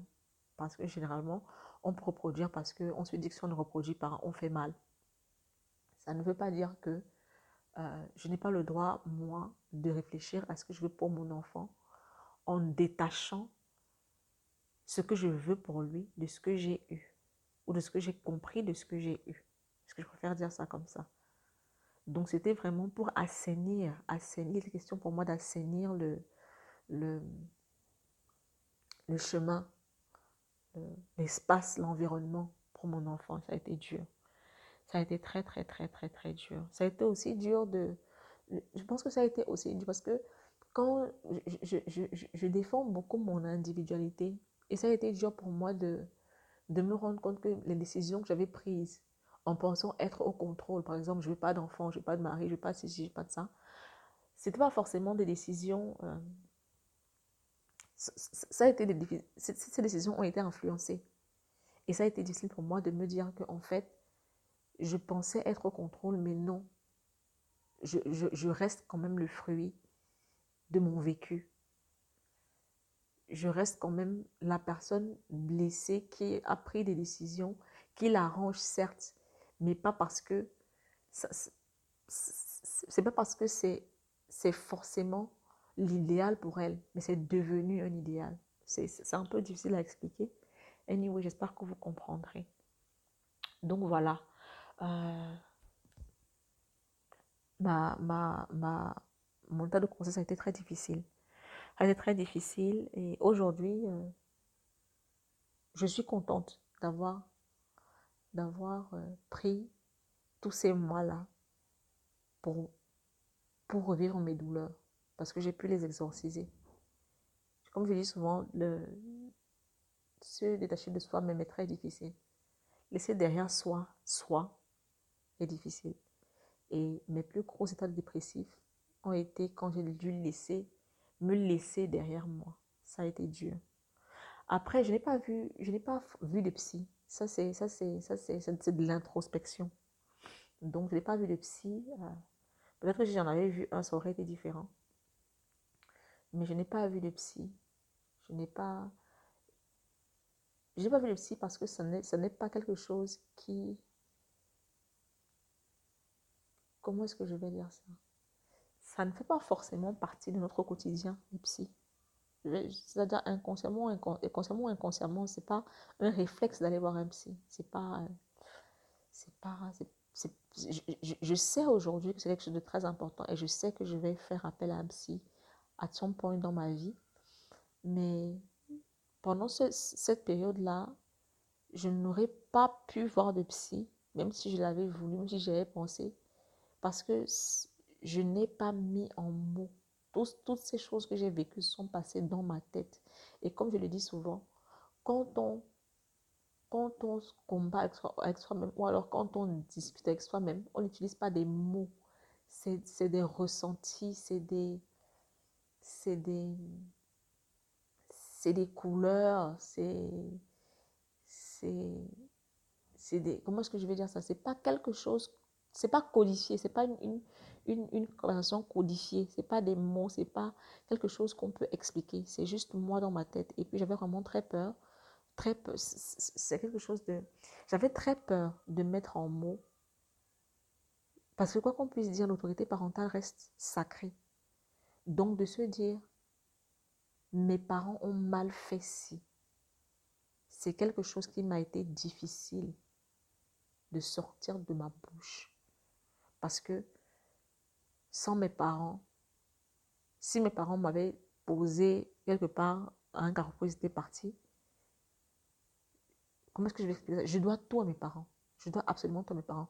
Je dois absolument tout à tous ceux qui ont contribué à mon éducation. Et pour moi, c'était un sacrilège d'oser me dire qu'ils ont mal fait. Je, ne peux pas, je ne peux pas vous expliquer le mal-être, le, sentiment de culpabilité extrême, la lourdeur de la sensation d'ingratitude quand on se dit mon parent a mal fait ceci. Donc ça, ça a été, euh, ça a été vraiment difficile. Euh,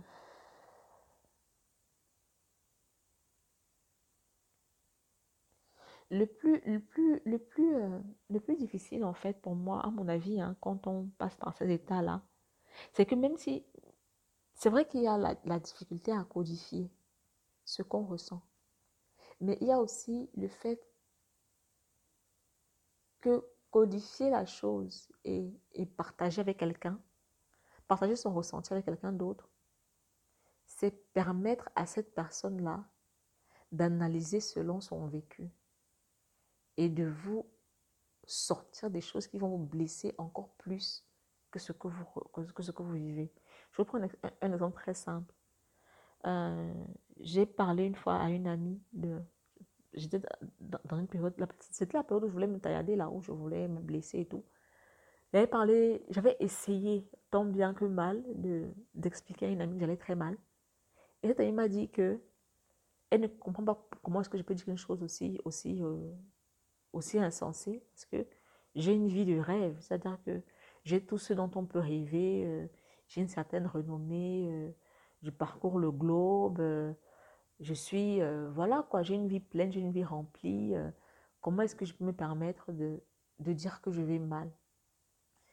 Et ce jour-là, je lui ai répondu que tes attentes de la vie ne sont pas les miennes. Il est possible que toi, pour toi, l'idéal, ce soit ça. Mais on n'a pas le même idéal.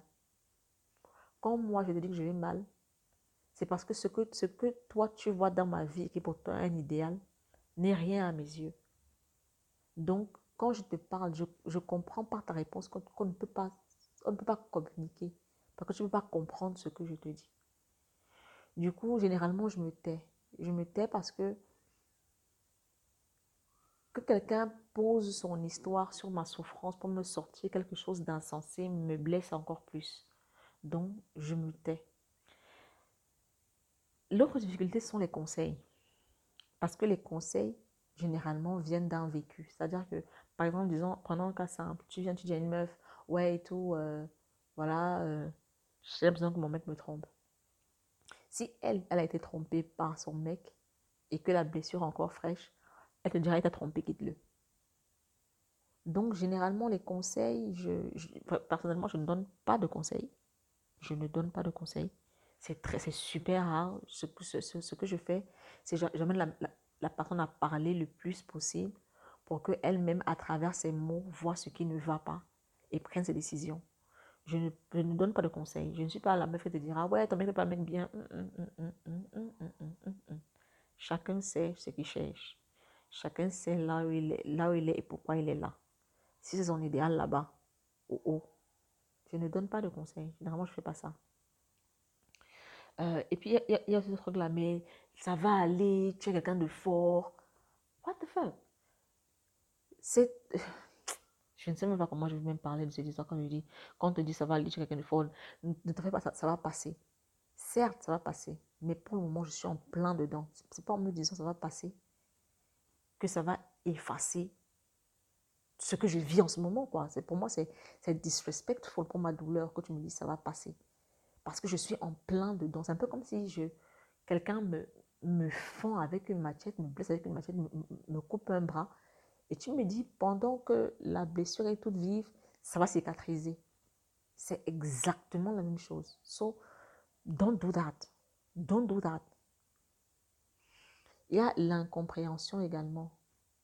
Parce que comme j'ai dit, tout est vu généralement sous un prisme personnel. Peu de gens euh, prennent le temps de se mettre à la place de l'autre pour comprendre sa réalité. Ils, ils, euh, ils intègrent le problème dans leur réalité et le voient selon leur prisme. Du coup, ils ne comprennent pas pourquoi c'est un problème en fait. Il y a le jugement. Le jugement, c'est le plus difficile. Le jugement.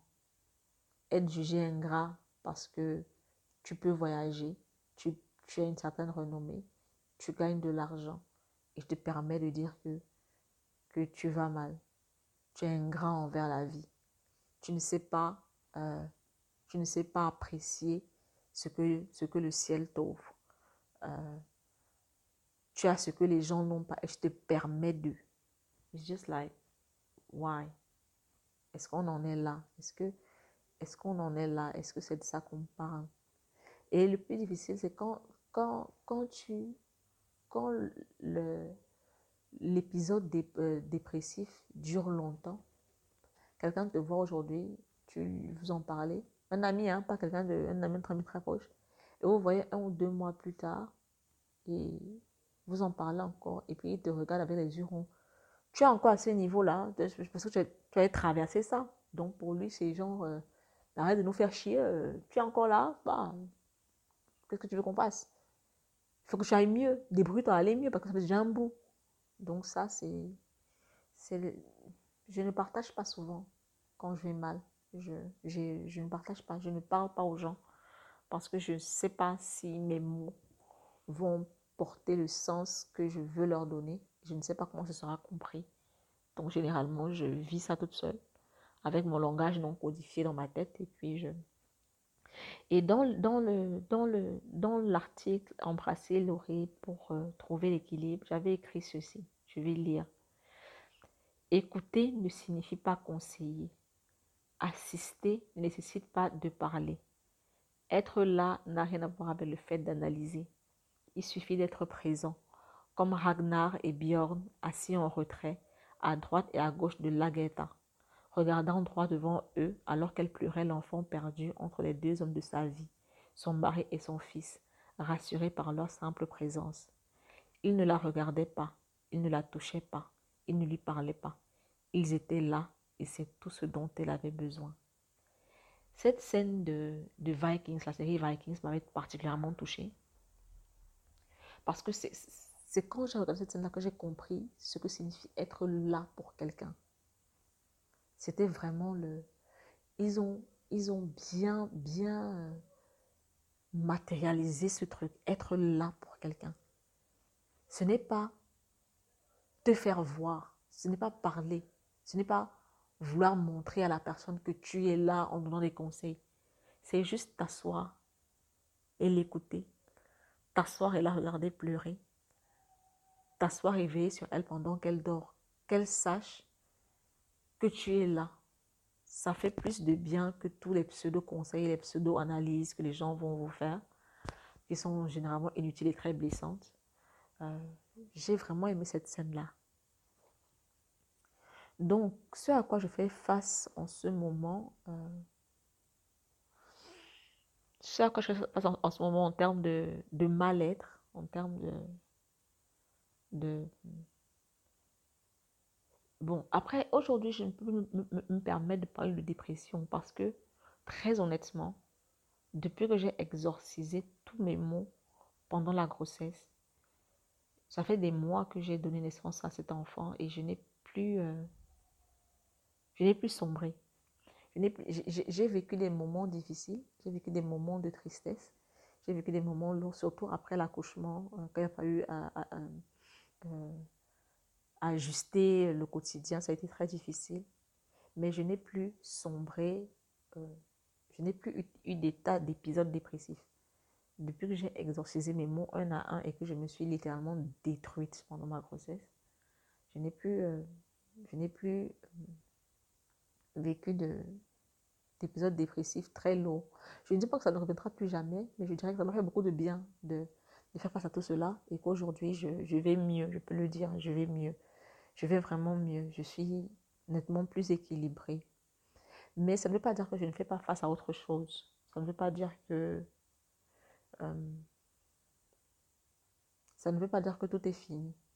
Mon plus grand problème aujourd'hui, c'est mon individualité je me suis rendu compte que je n'existe pas à mes propres yeux. C'est pour ça que je ne sais pas comment répondre à la question comment tu vas. Parce que je ne vais pas, tout simplement. Je n'existe pas propres yeux, en fait. Je, je ne m'identifie que par rapport à ce que je crée, par rapport à ce que j'apporte comme valeur et par rapport à l'excellence de ce que de ce que j'offre, entre guillemets, au monde. C'est très bête parce que je me, bats, je me bats au quotidien pour mon individualité, pour déchaîner l'humain en moi et, et l'humain qui sommeille en ceux qui lisent et qui, et qui consomment mon contenu. Euh, J'arrive à exister à leurs yeux, mais à, mes propres yeux, je n'existe pas. Je, je, je n'existe juste pas. Je ne suis pas la personne qui dira euh, je prends une journée pour moi. Ça veut dire quoi prendre une journée pour soi? Qu'est-ce que je vais faire? Je ne fais rien pour moi. Absolument rien. Euh, je ne, non, je ne fais rien pour moi. Je ne, non, non. Ça n'a même pas de sens en fait quand je dis faire des choses pour moi. Faire des choses pour moi, c'est créer de la valeur. Faire des choses pour moi, c'est faire quelque chose d'excellent. Faire, des choses pour moi, c'est travailler et avoir des résultats magnifiques. Je ne fais pas les choses pour moi. Peut-être acquérir, des connaissances, mais même acquérir des connaissances, c'est dans le but de, de les partager en fait. Je, je, je n'acquiers pas des connaissances que je garde pour moi toute seule. Je partage quasiment tout. Donc je ne fais pas des choses pour moi. Ce qui fait que j'ai du mal à me reposer. Parce que se reposer, pour moi, me reposer, c'est être inutile. Pour moi, me reposer, c'est. Euh, je ne, je, non, je ne fais. Non. Je, je vous assure, le Père du humain, s'il pouvait me clouer au lit certains jours juste pour que je ne bouge pas et que je dorme et que je, je me repose, euh, il l'aurait fait. Parce que je ne sais pas faire ça. Je, ne m'en étais pas rendu compte jusqu'à ce que j'ai le petit humain avec moi. Le petit humain, c'est mon cher et adorable enfant je ne sais pas, je ne sais pas, je ne sais pas ne pas faire quelque chose qui va servir à quelqu'un. Je ne sais pas, je ne sais pas faire ça. Et ça, comme je l'ai dit tout à l'heure, c'est parce que euh, j'ai enregistré de ce qui m'a été dit quand j'étais enfant que je n'ai pas assez de valeur et que je n'existe que par rapport au fait d'être excellente. Donc ça, c'est c'est c'est difficile. Euh,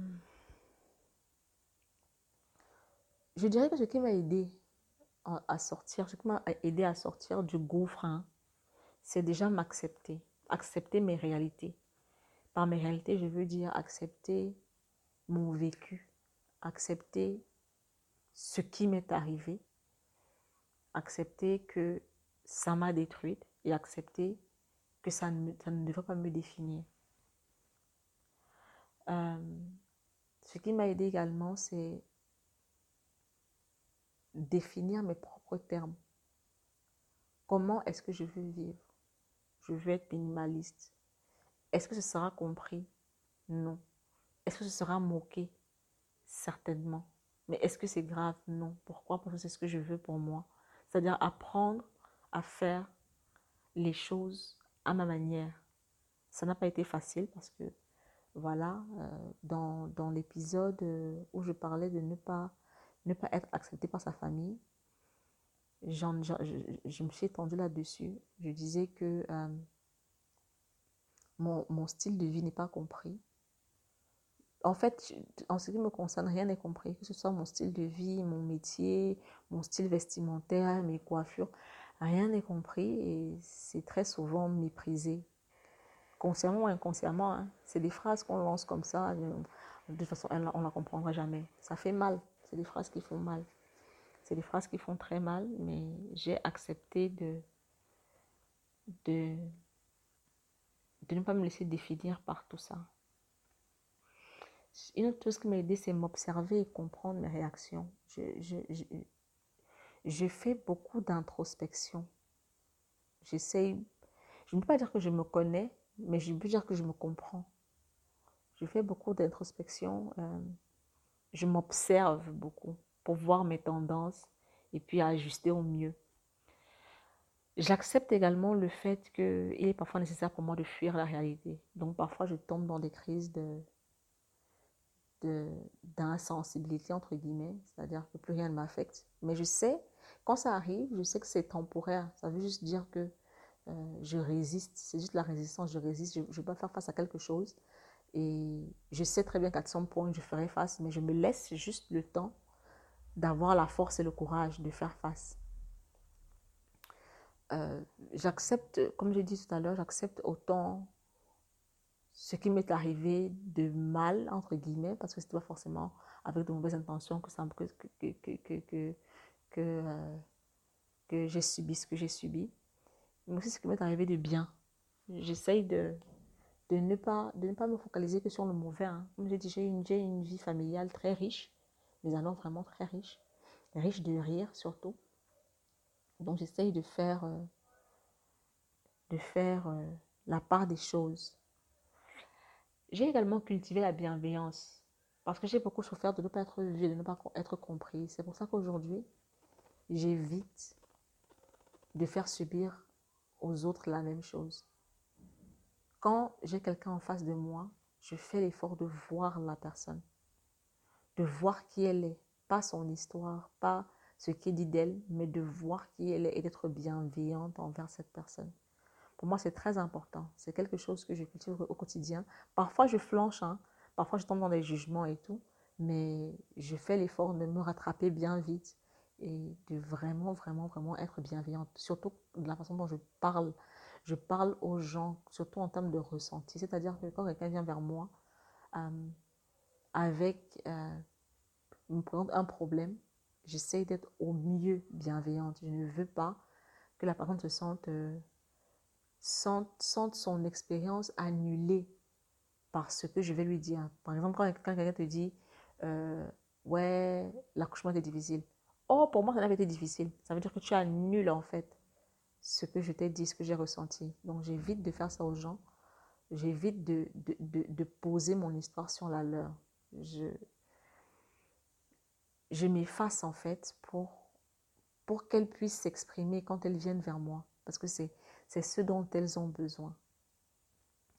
J'essaie également de voir l'autre comme j'aurais aimé être vu. Ça, ça, va, ça, dans le, dans le cadre de la bienveillance. Euh, ça, c'est, vraiment, vraiment, vraiment, vraiment, vraiment, euh, vraiment important pour moi.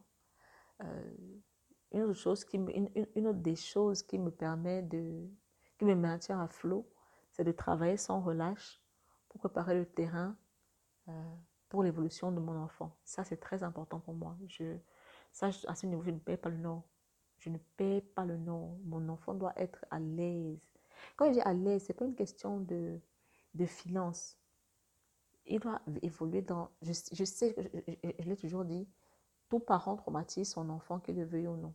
Mais je veux au mieux avoir conscience que je peux traumatiser mon enfant et faire tout ce qui est possible de faire pour que les traumatismes soit minimisé. Donc ça, ça me maintient vraiment à flot. Euh, une, une, autre des choses qui me maintient à flot, c'est respecter les barrières que je me suis établie. Parce que je me suis établi des barrières, c'est-à-dire que pas des on on donnerait boundaries, des limites, des limites, voilà, des limites à ne pas franchir. Par exemple, euh, euh, avant, quand on me disait certaines choses méchantes, je me taisais Aujourd'hui, je ne me tais plus. Par exemple, tu me dis quelque chose de méchant, c'est du tac au tac, c'est du tac Je, je, je, te répondrai, je te ferai comprendre que ça m'a blessé. C'est très difficile en ce qui concerne les membres de ma famille, ça je dois l'avouer. Je ne respecte pas toujours mes limites parce que, à cause des dynamiques familiales, c'est-à-dire c'est difficile pour moi de briser ces dynamiques-là. C'est difficile pour moi, malgré tout ce que j'ai pu faire aujourd'hui euh, comme travail sur moi. Très souvent, surtout quand, quand l'atmosphère est négative, je redeviens l'enfant apeuré.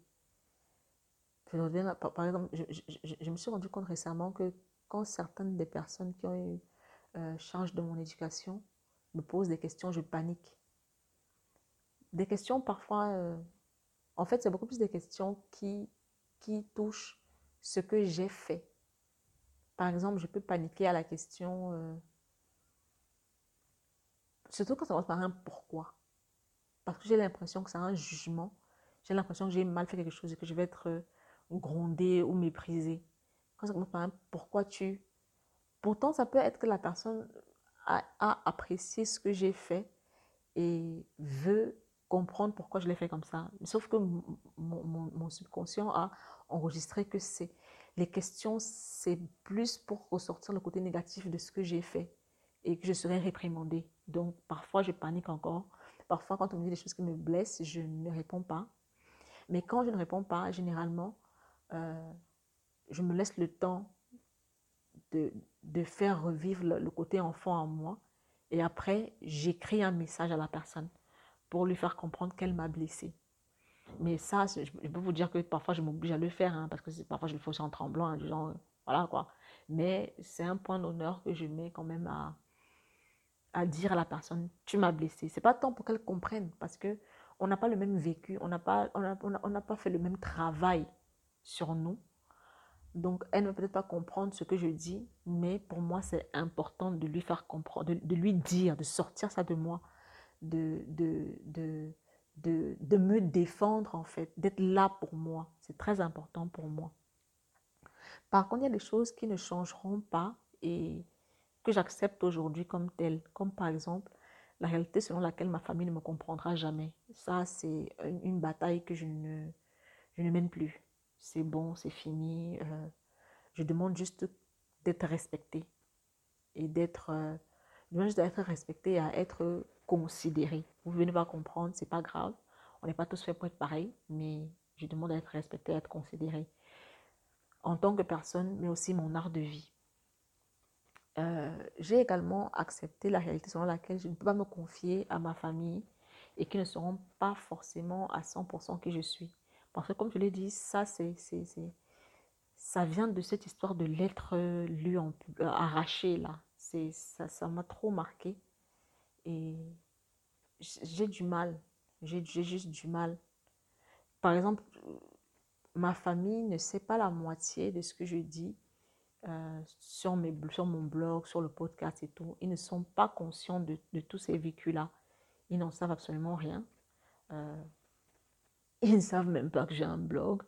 Je sais qu'ils savaient que j'avais, ils étaient informés de d'elle citoyenne parce que j'en parlais sur Facebook et tout.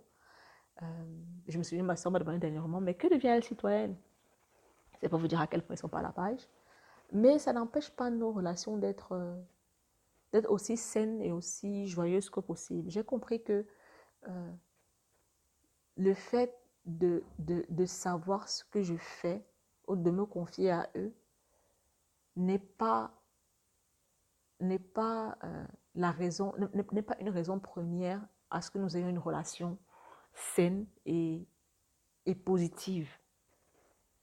Ce qui fait qu'aujourd'hui, j'ai accepté ça. J'ai accepté que voilà, je ne, je, je ne, peux pas me confier à eux. Euh, mais ça ne nous empêche pas d'être nous. de, par exemple, tout à l'heure, j'ai passé, euh, aujourd'hui, j'ai passé 45 minutes, 45 minutes au téléphone avec ma mère une heure avec ma tante et une heure avec ma soeur. C'est pour vous dire. Si on ne sait pas pendant une heure, ça veut dire qu'on a des choses à se dire. Mais euh, on peut avoir des choses à, se dire sans que je n'ai à me confier, sans qu'il n'ait forcément à se confier, parce que voilà, euh, on est de la même famille, euh, il y, a des choses qui se passent, on a certaines choses en commun qu'on peut aimer, dont on, peut avoir envie de parler, on peut parler des enfants, on peut avoir des discussions saines et, positive, sans toutefois que chacun ait à se confier. Donc j'ai compris aujourd'hui que j'ai compris que ça, ne changera jamais, je l'ai accepté. euh, j'ai également compris que certaines des dynamiques familiales qui vont briser sont immuables. Parce que pour, pour, pour, pour exploser ces dynamiques-là, il faut que chacun individuellement travaille sur lui. Et je l'ai dit euh, euh, dans, la, dans, dans, dans, l'épisode où je parle de, du fait de ne pas être accepté par sa famille, c'est un travail individuel. On ne peut pas forcer quelqu'un à faire un travail sur lui. C'est pas possible. Du coup, moi, j'y suis arrivée. Peut-être que d'autres aussi, dans le cercle, ils sont arrivés. Mais les dynamiques là continuent d'être présentes et de régir une grande partie des relations. Donc, j'ai accepté aujourd'hui que c'est comme ça et que voilà, ça ne doit pas me détruire. Ça ne m'empêche pas d'avancer et ça ne m'empêche pas euh, de, de, de, vivre une vie saine. Par contre, il y a autre chose quand on a un enfant, c'est que l'enfant sera exposé à cette dynamique-là. Ce qui signifie que quand je parle de, de, travailler sur un environnement sain pour mon enfant, c'est aussi travailler sur son rapport à ces dynamiques-là. Parce que je sais ce que ça m'a fait et je ne veux pas que ça lui fasse la même chose. Je sais que ce sont des dynamiques qui ne vont pas forcément euh, disparaître. Alors, c'est comment gérer. Comment est-ce que je, travaille à ça? Comment est-ce que, est que je lui apprends à gérer ça? J'ai également accepté le fait que euh, chacun, déjà que mes parents, quand je dis mes parents, c'est tout ce que je cherche dans mon éducation, que mes parents sont des humains. Ça, c'est une chose qu'on perd très souvent de vue, surtout quand on est judgmental envers nos parents. Ce sont des humains qui ont leurs blessures, qui ont leur histoire et qui ont eux aussi été victimes de blessures familiales et qui ont aussi, été victimes de, de traumatismes générationnels. Donc, c'est pour ça que tout à l'heure je disais que ce que j'ai subi n'était pas forcément fait dans le but de me blesser. Mais c'est parce que ces gens aussi sont victimes de beaucoup de choses à leur niveau. Et ça, ça m'a vraiment permis de, de, faire, de, de, faire mon introspection de grossesse sans haine. Ça, c'est très important de, parce que beaucoup de gens, on, on, on, annule souvent l'humanité de nos parents. Pourtant, ils sont humains. Pourtant, ils ont leurs problèmes eux aussi. Pourtant, ils ont aussi souffert. Ils ont aussi euh, été blessés. Ils ont aussi été éduqués d'une certaine manière. Ils existent en tant qu'humains et en tant que personnes. Leur, euh, leur identité ne se limite pas au fait d'être nos parents. Ils sont des gens à part entière avant et même après le fait d'être nos parents. Donc ça, c'est quelque chose qui, euh, ne faut pas perdre de vue. Maintenant, comment est-ce que je m'en sors? Euh, Comment est-ce que je m'en sors? L'écriture. J'écris beaucoup. Je fais beaucoup d'introspection et j'écris beaucoup. Comme je dis souvent, j'écris pour, pour, euh, pour, pour ma réflexion personnelle j'écris pour euh, réfléchir, pour comprendre ce qui se passe en moi, pour synthétiser euh, le fruit de mes réflexions. Donc ça m'aide vraiment beaucoup. L'écriture est vraiment, est vraiment ma thérapie, tout comme le podcast qui me permet de, partager euh, par un autre moyen que l'écrit, hein, parce que l'écrit c'est vraiment mon, mon, moyen, le moyen d'expression que je préfère qui me permet de partager tout autant, hein, tout autant le fruit de, de, mes introspections et de mes réflexions. Euh, j'ai parlé, de la, parlé de la culture de la bienveillance autour de moi. Ça, c'est très important. Et je m'en sors aussi en, me focalisant sur le fait de préserver un certain équilibre positif dans ma maison. Par ma maison, je veux dire ma vie, mais aussi là où je vis ma vie avec le petit chemin et son papa. Comment faire pour que nous ayons des dynamiques positives? Je sais que toutes les, en fait, on ne peut pas, on ne peut pas avoir une vie faite que de positif. Mais comment faire pour que ce soit aussi positif que possible? Déjà pour que la relation avec avec avec euh, le petit chemin ne soit pas affectée par des choses inutiles, par des traumatismes générationnels, pour que je sois sûre que quand je me présente à lui, je me présente moi en tant qu'individu et non moi avec mes bagages du passé, mais aussi euh, pour que notre enfant puisse évoluer dans dans un environnement pensé pour lui. Ce n'est pas comme chez nous, c'était du genre, on s'est juste, on, on, s'est juste retrouvé là. C'est-à-dire que c'est comme ça, tu viens, tu t'adaptes. Je ne veux pas, je veux penser son environnement, je veux réfléchir à ça, je veux euh, me préparer pour lui.